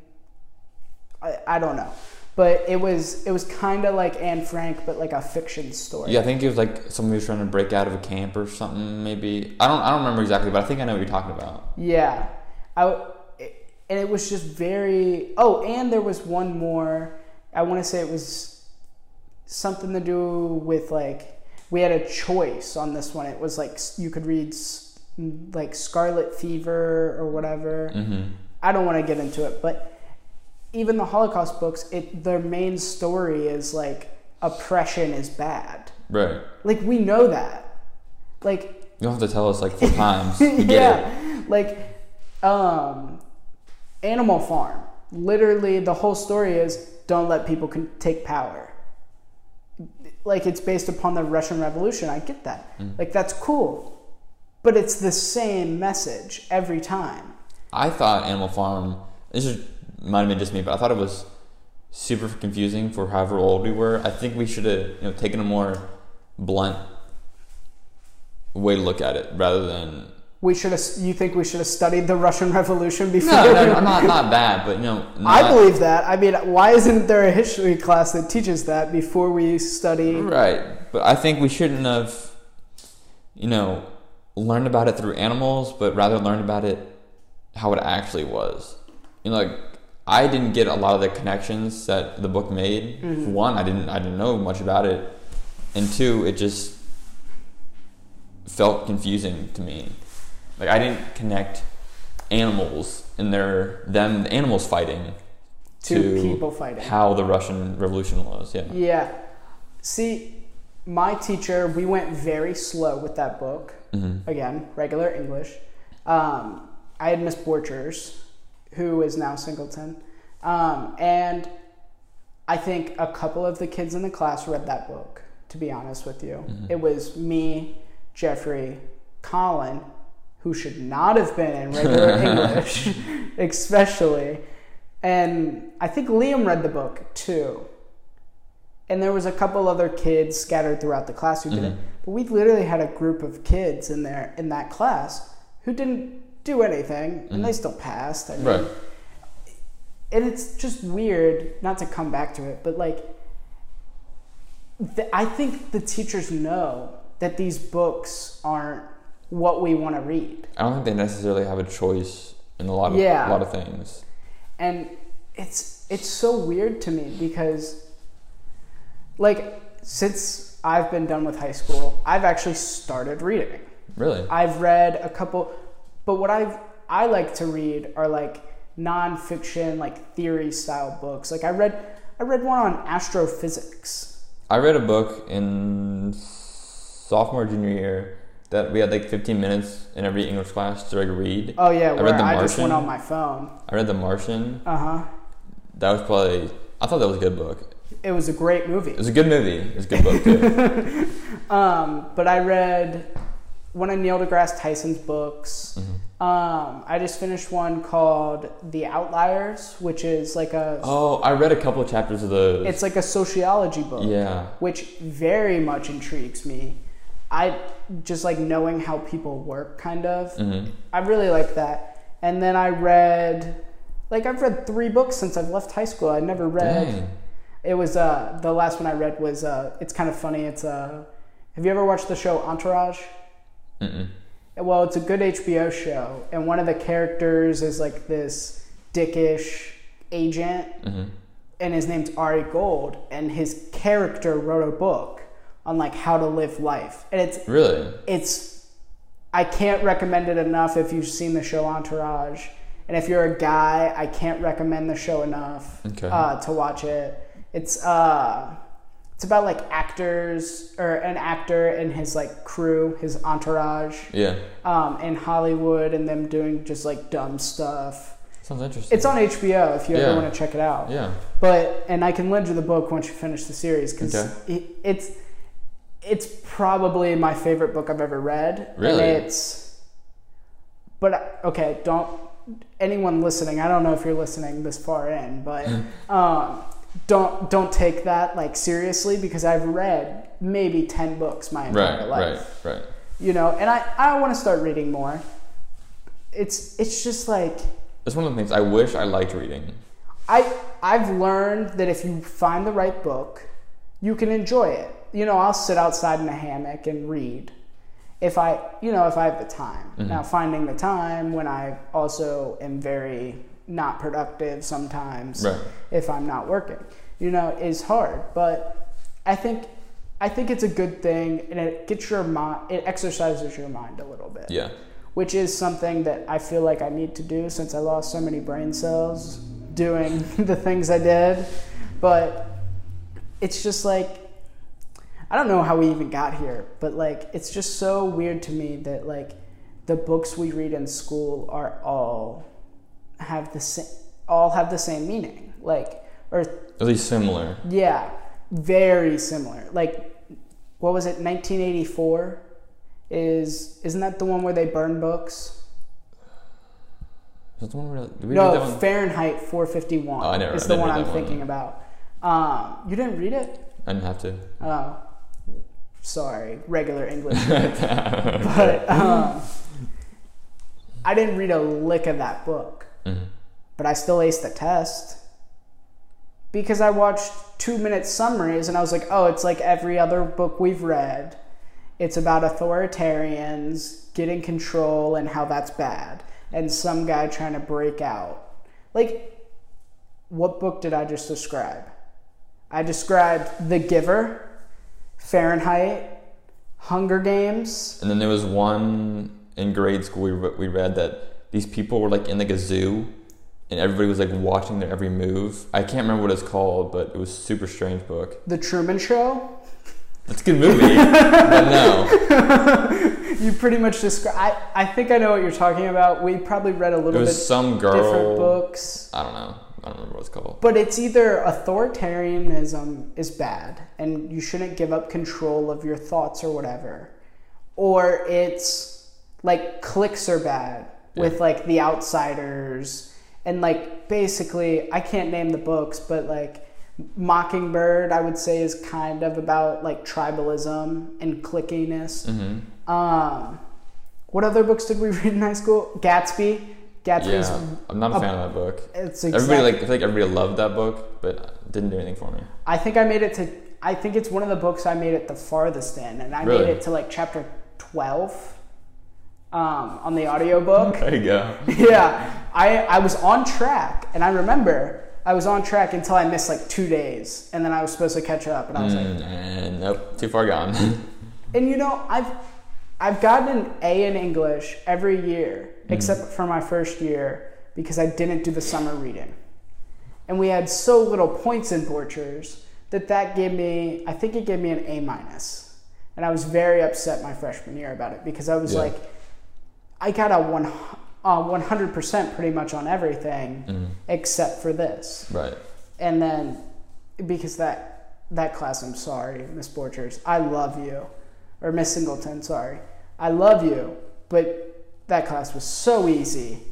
And like i don't know how like a class would be that easy. But and like her class was actually good though because we talked like that's what i love about some classes is it's like an open discussion Yeah, I feel like I feel that way about she's not there anymore. Miss Burge, her class was a lot more discussion based rather than hey read this, this, and this, hmm and then we have a test over in a week. It was more of and we talk about it and we kind of dive into it a little more. Yeah, I think every class should be that way except for math. I don't think you can do it with math, really. Math would be tough. You could talk about theories, but no one wants to talk about theories. Um, but and maybe some science classes just because you have to have some sort of like math involved Right. and the- like but like talking Mr. Uh, Mm-hmm. was one of my favorite teachers my senior year Mm-hmm. because that's what we talked about. Like we he would sit up there and like have a discussion with us basically. Mhm. He'd be like the leader, but we could like throw things out there and he Right. would talk about it. And like I think that's great and people hate slideshows. But I think if there's bullet points on a slideshow, I hate guided notes first of all. If there's if there's talking points on a slideshow, good. If there's the whole notes on a slideshow, not good. I think I think teachers should get away from slideshows, to be honest, and I think they should do more writing on the board because then they're doing and saying what like is going on Mhm. as we go along with them. Obviously, there's gonna be kids that you know their learning style differs from what we're talking about, and I think that that's something for schools to consider. You know what learning style works best for what kid, and you know you put them with that teacher Mhm. that learning style correlates to. See, I agree with you, but the logistics of So that'd be that, very, very, very hard. it would be it would be impossible. Oh. I agree. Yeah. like that's what a lot of people don't understand is like completely change the subject but a lot of these big ideas we have and like how to fix stuff you just there's no proper way to execute it Yeah, you're right. like not to dog on you because it, i think what you said was good hmm and I think Loveland tries to do that a little bit because Mhm. every teacher is like, what learning style do you learn best? Right. I have no clue. I'm just scribbling on that paper pretty much, and then you're going to teach the class the same way you did last year. But like, it's it's just like I feel I feel slideshows, even if that's your learning style, you hate it. I could see that. It gets very monotonous. It gets very same thing every time. And like even though I think my learning style might be that way because like Vanatsky class, did you ever have him? Mm-mm. Every day was slideshow I've, I've heard that. Yeah. and it's there's a couple blanks that he'll ask the question for. And that's what you write down on your guided notes. And literally the guided notes are just pictures of the slideshows with those blanks. That's kind of. I, mean, It- I don't want to dog on him and say it's lazy, but it kind of is. I mean, if it works for him, good. If yeah, if he's getting good results, yeah. I don't think it does. But I think, personally, it kind of weeds out the kids who are going to learn and want to learn and don't. You know, Mhm. like, I think it works great for college. I don't think it works great for a freshman year probably not. I just don't- history class. They don't, they don't have the attention span or the drive. Yeah, because nobody wants to learn about whatever history he taught. I think it was world history. Mm-hmm. Nobody cares. Nobody. I, I think I was the only person to answer questions in that class, like preferably, Yeah. like actually raise my hand, just because I knew. I I am intrigued by history, Yeah. but I'm more intrigued by the theories behind history and why mm-hmm. stuff was like that. The one of my favorite teachers was actually the year after I had Vanatsky, where I think it was just such a refresher for a history class. I had Mr. Herbert. Did you ever have him? Mm-mm. He the thing is we would do like activities that you have to like think to do them like about history and what they Yeah. would have done and you put yourself in that role. That'd be and like cool. I think it's really cool to do things like that. And obviously he's gotten commended for it and he got a grant because of what he was doing. Mm. But um what like he would just he would have a slideshow and he would have those guided notes, but it wasn't like one for one. It wasn't just a printout of the Right, slides like right. Vanatsky. And we would talk about it and like it would be more f- like an open oh like people weren't afraid to speak like they were in Vanatsky's class. Yeah, I've definitely had teachers and classes where people really hold back from what they want to talk about just because they don't think the teacher's gonna want them to talk about that or their classmates are gonna want Mhm. to talk about that. It's like a sheltered kind of classroom rather than open discussion classroom. See, I've never felt myself be that way just because I think I don't care, Right. Yeah. which is awful. I think it's a good thing. You're willing to voice your opinion no matter what. I like that. But like, I think if a teacher does that, why? Like, why are you ever doing that? Wait, because like, I understand like you know more than these kids. One hundred percent. All of these teachers, well, most of uh, I don't know.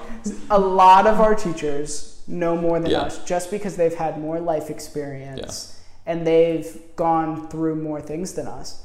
But some of these kids have gone through a lot. For sure. Yeah, like I know you don't want to touch on what you've gone through, but personally, I've had I've seen my brother withdraw from drugs. Like I've seen like just a lot. I've been to rehab. I mean, call it what you want. If I was supposed to go or if I should have gone. Personally, I don't believe, but I I've been there and I've seen kids there, and you know, to be completely frank, some of those kids have passed away. Mm-hmm. And you know, for the little time I knew them, it, I enjoyed them and I considered them friends.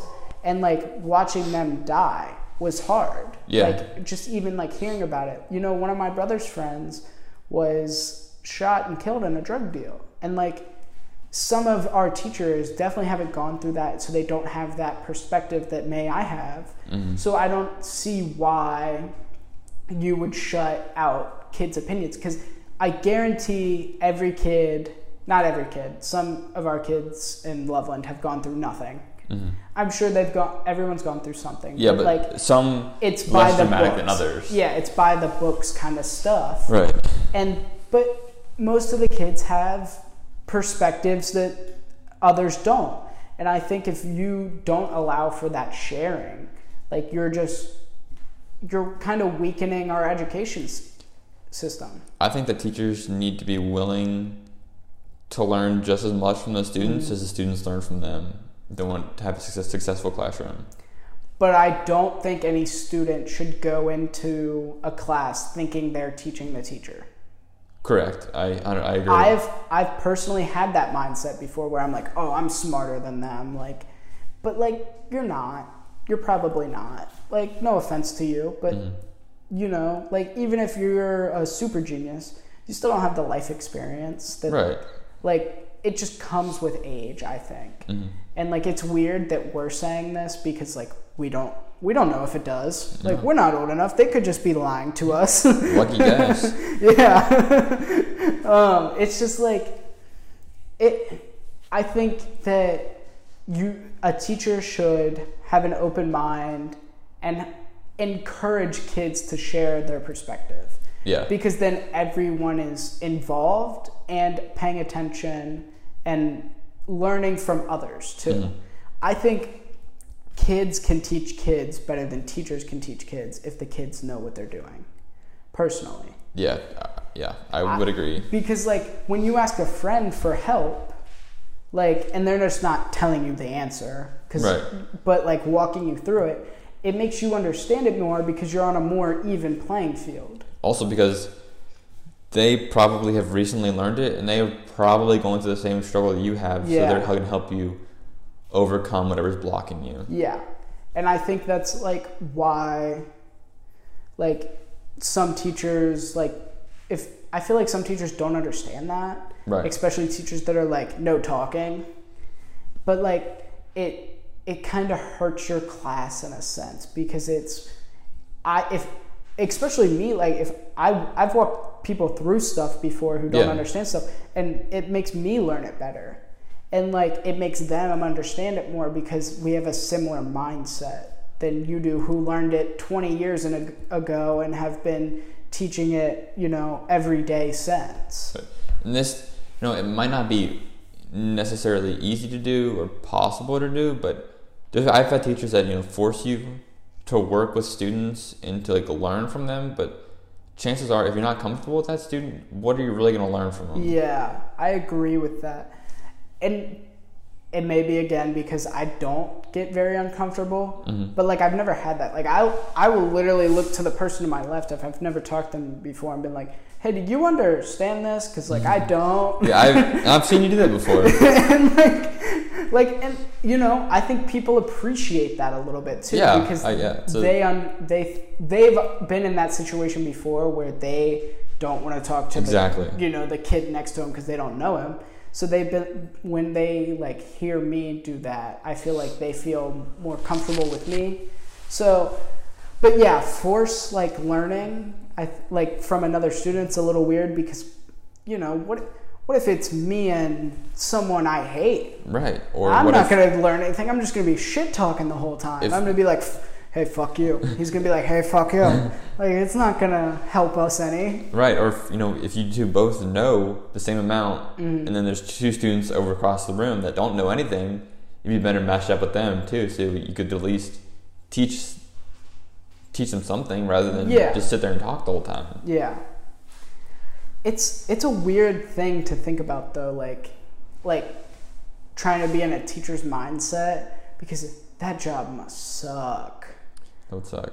I I've had many teachers tell me I should be a teacher, and I've looked at them and been like, no, absolutely not. And I know I told you you should be a teacher. It's not because I think it would Right. suck, but like I think you'd be good at it in a sense. But if that's not what you want to do, Yeah. don't do it. I don't see myself being able to wake up every morning wanting to teach people, and I think that the kids deserve someone that wants to teach them.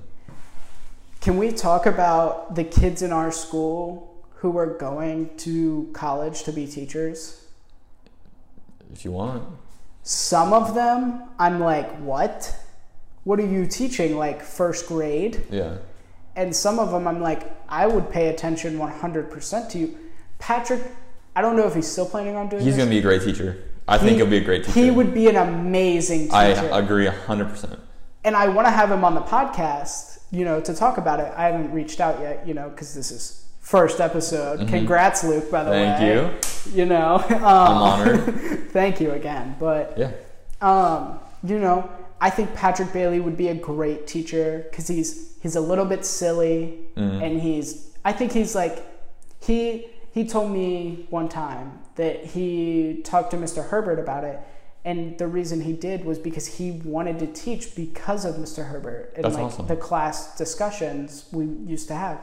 And I think that's a great mindset to go into it because like he's just such a like care he's a caring person Yeah, I- first of all and he's i don't want to say he's, he's not dumb by any means patrick but like he's not the smartest and that's the prob that's the thing i see most when i'm like when i think of people trying to be teachers if you're super smart i don't think you should ever be a teacher because i don't think you can understand how other people learn Right. like he's had struggles Mm-hmm. learning before and we've ta- me and him have talked about that Mm-hmm. and like him getting like a c or something or a d like that on a test like if you haven't ever had that before i don't think you can be a teacher because i don't think you can see the other side of it Right. You know, and I've, I've had some you know, deep conversations with Patrick, and he's a great person, and he's willing to. If he was a teacher, I guarantee he'd be willing to do whatever the student needs to Mhm. be successful in his classroom, and that's just one of the reasons why I think he'd be so good at it. i completely agree with you 100% Yeah. Um, and then some of them, I'm like, how are you gonna teach? Like, Right. not gonna name names here, but like, I think Patrick's at that perfect level where he's smart, but he's not super smart. hmm But I think some people, I really hope they don't listen to this because I feel bad. but I'm just sharing my opinion Right. and my thoughts. And, and it might be completely not true, but I'm like, how are you gonna teach? Exactly. Like, No, I like agree. I've had conversations with you where you're like, I don't understand anything in this class, and it's like a regular elective class, and it's like, you, come on. And then there's someone who I'm gonna cut this out, but I just want to voice my opinion because it's what's in my head right now. There's one of them where it's like, you're so hot that I couldn't ever like I don't know if I'm gonna cut that out, but like Okay. it's like it's not like you're so hot, but it, it was it's like You're a distraction to class. yeah, like you're a distraction to class. Like Okay. we have one teacher like that at Loveland. I don't think she's like that anymore, but when she first got here, you know, everyone thought that's what I don't know if you ever had her. I think I know who you're talking about, and I, I don't think I had her. You don't think you've had her? Uh-uh. Oh. Well, I had a class with her, and I had several students telling me about their plans to try and hook up with her. and like these students are hilarious, and they were joking mostly. Yeah. But when that becomes a part of discussion in your class, see now I can't cut this because we just jumped off to a conversation. So that person's gonna text me, and that's gonna be an awkward conversation. if anybody listens this far, what are we like? Oh, we're almost two hours in. No one's no one's listening to now, but um, you know, it's like once that becomes a conversation in class, you've you've lost class Yeah. because that will be the only conversation that male students have. You know, th- this is my perspective, not necessarily on the hot topic, but uh, I think teachers should, you know, have some education in communications, so they have a social skill and way better way to communicate Yes. to kids. I feel like a lot of teachers, you know, don't know how they want to say something, but they don't know how to say it or don't know how to portray it. Can I tell you who I think the best teacher is at this? Sure. Miss Viox. Yeah, Have you ever had her? I have. She knows how to talk to kids, and it may be her background in business and Mhm. marketing, but the way she talks to like me or you Mhm. makes me feel I'm on an even playing field. Yeah, I, w- I, c- I could definitely see that. And I think that's one of the best things a teacher can do is not think that you're higher than the students, even though, let's be honest, you probably are. You know, Miss Viox makes a considerable amount of money, hmm and her husband does too. And me and her have had conversations about that because, you know, I'm, I would say we're good acquaintances. We're Right. better than the normal student teacher uh, just because she's helped me with college applications and stuff because I had no idea what I was doing. hmm But um, I feel that she can talk to a student in a way that makes him not feel dumb. hmm And it can also, she's very funny. hmm And it's just the way she explains stuff makes me feel it's almost as a student talking to another student, as like we were talking Right, before. right. Like I think she's very good at that. But um, yes, I agree with you 100%. They should have to have some like communication skills like that. In my experience, I thought, I don't know if you, do you have Miss Lowry? Yes. I Or no, thought- I never had Miss Lowry, but I've talked to her. I thought she was very good at, you know, making conversation in the classroom Mm-hmm. about the topic that didn't seem like you were learning, but you really were. And I thought that was very interesting how she did that. But can I throw something back at you? Both those people's classes are considered blow offs. That's to an extent true, yeah. Yeah, like if you get that teacher, you're like, yes. Yeah. And like Miss Viox, I wouldn't consider BCA. I mean, come on, Miss Viox. If if you hear this, like, come on. but um, like Miss Lowry's class, I never had her, but I talked to her, Mhm. and I would. I remember I would sit in there with you first block sometimes, and I would. It was you and Patrick. And I'd sit in there for like 15 minutes and she wasn't even there yet, you know? Yeah.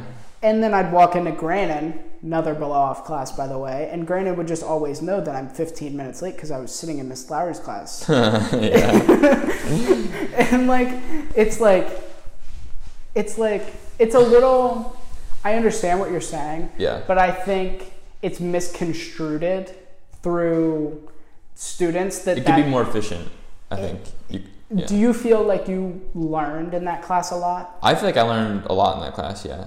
I feel I feel I took two classes with Miss Viox, and I took business computer application and I took um, marketing and entrepreneurship. I feel in BCA, I learned a lot, and I wish I would have taken it later in school. I agree with that one. Because honestly, I'm sorry, Miss Viox, but I have no idea how to work Excel anymore. No, I have no idea. That, was that sophomore year? I took it freshman year. I think I took it sophomore year, and I thought it would have been very helpful if I took it like senior year or something. But I just don't remember because we don't we use Google Docs and stuff. We don't use Microsoft. You know why we use Google Docs? Because it's less expensive. Really? Yeah, that's the only reason we use Google Docs because it's much less expensive, and I think I I want to say it's free, but I don't think it's free to be honest. Really? I w- it's not free because we have such a we we have a school account basically, like we have like storage on our Google Drive that is much higher than like a regular Google account Mm-hmm. because I think I have like almost a terabyte in there. Of, because I have raw video and raw photos, which reminds me I need to get them off my computer uh, or get them onto my computer or into something.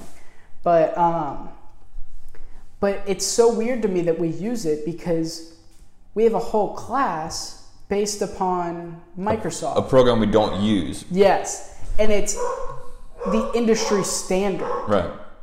It's like if you go into like in college, I'm assuming we're gonna use Microsoft, right? Probably. Probably.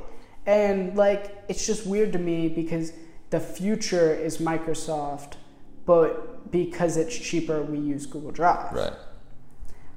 It's just I feel like the school takes a lot of shortcuts in that way, and I'm sure many other schools do. Mm-hmm. But in some senses, they want the biggest and best thing, like with the smart boards. Yeah. Did you hear they wanted to put like 30 new smart boards in or something? Really? I Miss Tissot said something like that. I'm probably misquoting her, but she said something to the sense of that of like there was like 20 new smart boards or something. Wow. It- that's those aren't cheap either. let's be honest, it's Miss Tissot. I don't know if she's the most reliable source, but you know, I don't think I've been in classes with smart boards and I've been in classes without them.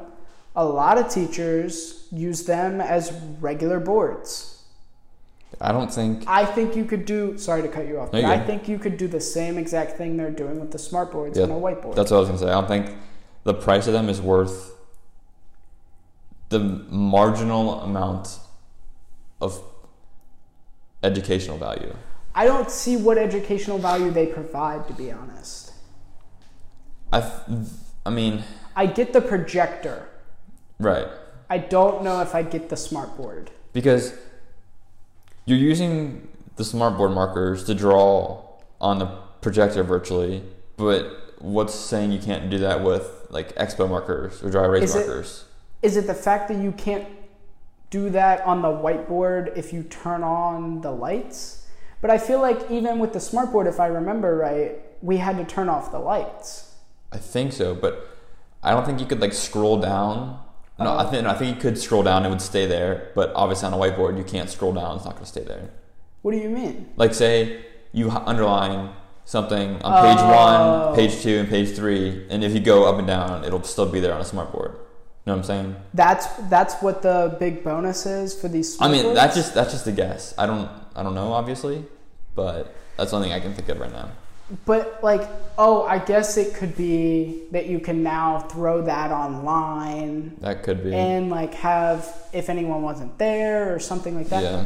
Which I yeah, that's great. But there's other ways you can do that. You could just get a PDF document and, ha- and do it again. Right. But I think a whiteboard is better than a smartboard because first of all, how many times have you seen a smartboard glitch or not work? Remember, like, every, every- class. Every day they'd always go tap each corner and like recalibrate it. And that was I don't I haven't seen that one in high school because I think we got different smart Yeah. boards. But in high school, how many times did Mr. Crumley have to come in? He's the tech guy Mm. if you don't know. But and like fix the pen or something. yeah. And like maybe it's a op- it's probably operator error, but it, you're dealing with teachers. You're not dealing with Tech pe- professors. Yeah, like it's just weird to me that that's like something we want to spend so much money on, but we can't get Microsoft Exactly. Office, which, by the way, does have a school rate. And we, you, do you remember when we used to use it? We did.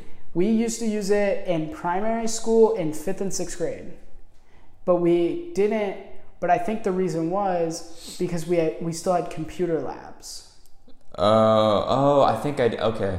I think You I know what I'm talking about? I think so. Yeah. Yeah, and we used to have instead of laptops, we would have computer labs, and that's why they would do the Microsoft instead of the Google Drive. I don't know if Google Drive was even around back then, to be honest. I don't know. I mean, we're so old, you know. I know. we're that's why we got big ideas here. but um, you know, like, and I remember using it, and I remember it's so much better. Like, I have it on my computer now, Mm-hmm. so much better than the Google version. Like, it is. Like, I don't You're- know. There's just so able to do much so much can. stuff, Yeah, yeah. there's so much more you can do. It's just. I don't it, like that's where I see like people's problems with the school board is like the money they spend I don't think is where it should be spent to be Yeah, I think yeah, a lot of people have that same mindset that the the money they are spending isn't going to things that they need, but rather things that might like make their looks their school look better or something along those lines. and not to shoot my favorite program in the foot or anything but we got a we got a whole redo of the photo department pretty much Did you? yeah did you ever see the new photo room Uh uh we or they painted the walls all new furniture. I think he got a grant to be honest. You do you know how the school does grants or whatever? They give like one to a teacher every year.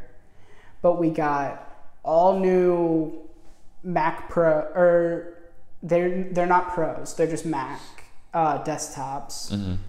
and we got you know several new cameras you saw the camera i Yeah, had you have a nice camera. it's I have an even nicer camera in the other room, but not to brag, you know, not to toot my horn, but but you know that's not a cheap camera. We got a sponsorship through Sony, uh, through a ex student, but still, it's not a cheap camera, and it's not thousands and thousands of dollars. Like we only bought one of them. But everything adds up. Everything adds up, and the redo of that room was probably really expensive. They moved the dark room. Like that couldn't have been cheap. Mm-mm. And it's it's a smaller dark room now, but those Mac computers I, even on the educational rate are not cheap. Right. And I that's one of the things in the levy that they were going to do. Not they weren't going to replace everything with Macs. Or no, they did this the year before, the levy. This year, if you know, did you have any classes with computers? Uh, I had. I took um, marketing with Mernan, and Mm-hmm. he had those nicer laptops. Yeah. He has he has some nicer laptops that you can use like Premiere and stuff Mhm. on. Well, all the desktops in the school were actually changed Really? this year. Yes.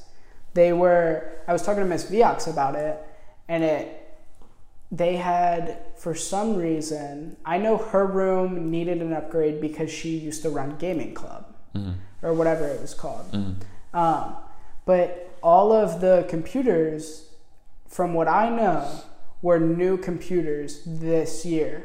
Wow. And that's one of the reasons the budget was so high. hmm And I know we probably, if you're not from Loveland, you don't give a fuck. I don't know Right. if you're listening to this, Right. but, but it's like, that's something I could have seen not being spent on. Like, still, the computers are slow, like, because of the Wi Fi. And that's just something you're probably not going to get to fix unless we upgrade to 5G next year, which I don't care if they do because I'm not going to be here. Exactly. Yeah, I'm not gonna be there. But like if they do but I don't know if they have the money for that now. They're probably not they probably don't care about the Wi-Fi. And another thing about the school board is they don't go to school. They don't they're not in our school every day. I know. I mean, maybe a couple, maybe a couple times a month, maybe. Probably closer to a couple times a year. But I mean, yeah, they don't know what goes on the day to day. They don't. They're not experiencing the way the students are experiencing it. How many times have you seen it? Uh, Superintendent Amy Crouse. Mm, Maybe once. I. So like, how many times have you seen Amy Crouse? Um, maybe once. I I've seen her once. She was I don't know if you were there, but she was trying to film a video. This was our freshman year when she was like the intern or whatever uh, superintendent, and she was filming a video of her getting kicked off every sports bus. So yeah, What? yeah. I don't know why. It was Okay. like she thought it was hilarious, but she took someone's golf bag. I th- I want to say it was mine. She took my golf bag and got on the bus, and then was like the bus driver told her no or something. Yeah. That's the only time I've ever seen her in the school. But I I understand she's busy Yeah.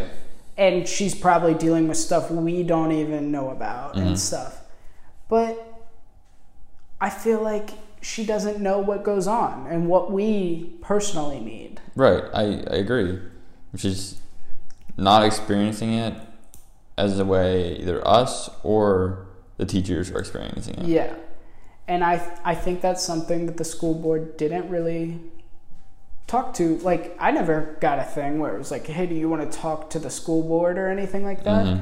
Like they don't know what I need. They Mhm. don't know like if we're being honest, our buildings are fine for the next couple years. Mhm. Right? Like they're I, not I think maybe what LPS. is very tiny. Yeah, there's that one maybe an upgrade eventually in the next couple years, but Are we talking about LPS or LCC? no, uh, not not LACC, Okay. but LPS. I think LPS and LES. I think Okay. I think those two need a bit of an upgrade. They're the old high school. Right. Yeah. So they're a they're a little older, but even I don't think it matters how your school looks. Mhm. I think average class size matters. Mhm. Um, your what classes you offer matters because we saw this with Loveland. Like they were kind of turning into like sort of more. They were adding more programs. You're good. Did you mean you have to go? Oh, um.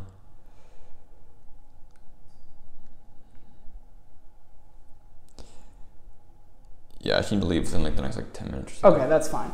Um, but Loveland's adding more pro. They were adding more programs. We added a business program, Mhm. and we added um, the teaching academy, Mhm.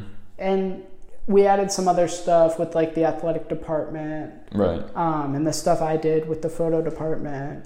But like, we're getting more like specific and stuff we need. We're not just, they're not, they don't think you just need general history anymore or general English. They also want you to like try things like business and marketing. Right. Right. And I think that's good. And I think that's where we need to go more. Yeah, I would agree for sure. I think the whole school system needs to be changed. I know that sounds like I'm just an idiot and like and like I understand I don't know how to fix it. Yeah. But first of all, the funding in Ohio is illegal. How we fund schools is illegal. Did you know that? no. It the Supreme Court of Ohio ruled that funding house or funding schools based on property taxes is illegal. Oh. And I I understand that you can't just change funding overnight because the state has to do something about it. But that was a ruling a couple years ago Mhm. and we're not doing anything about it. Like what I don't understand why that isn't a push. Like Right. there's no you never see anything like push for different school fundings. And then I think requirements need to be changed. Did you know in the state of Ohio to graduate you have to have a financial literacy credit? I think I didn't know that actually. Did you ever take financial literacy? Uh, I think I took a class that counts as financial literacy. You took an you took a gut or a history class that has financial literacy in it. What history class did you learn financial literacy in? I didn't. You didn't, yeah. Like, I understand, like, we didn't have a financial literacy class, but if you're gonna say we have it in a history class, let us take a time Right. and do it, and we'll be okay. You know, Mhm. I'm sure we'll still learn history, but with the requirements about testing, I how many classes have you had that have had state testing in them afterwards? Freshman and sophomore year, they were crazy, right? Yeah, I think it was. I don't know. Four.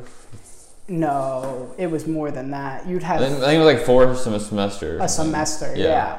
Something crazy like that. And I felt that teachers were just trying to teach for people to pass those tests. Exactly. I agree, hundred percent. And I think that is so wrong. Yeah. Because what do you remember after you take those tests? Nothing. All goes out the window. I had a teacher say to me, it was Mr. Herbert, he said to me, he goes, You don't need to study for this test. You could walk in and get a five. And I was like, Yeah. And he was like, But you need to stop so the rest of the kids who didn't pay attention all year can pass this test.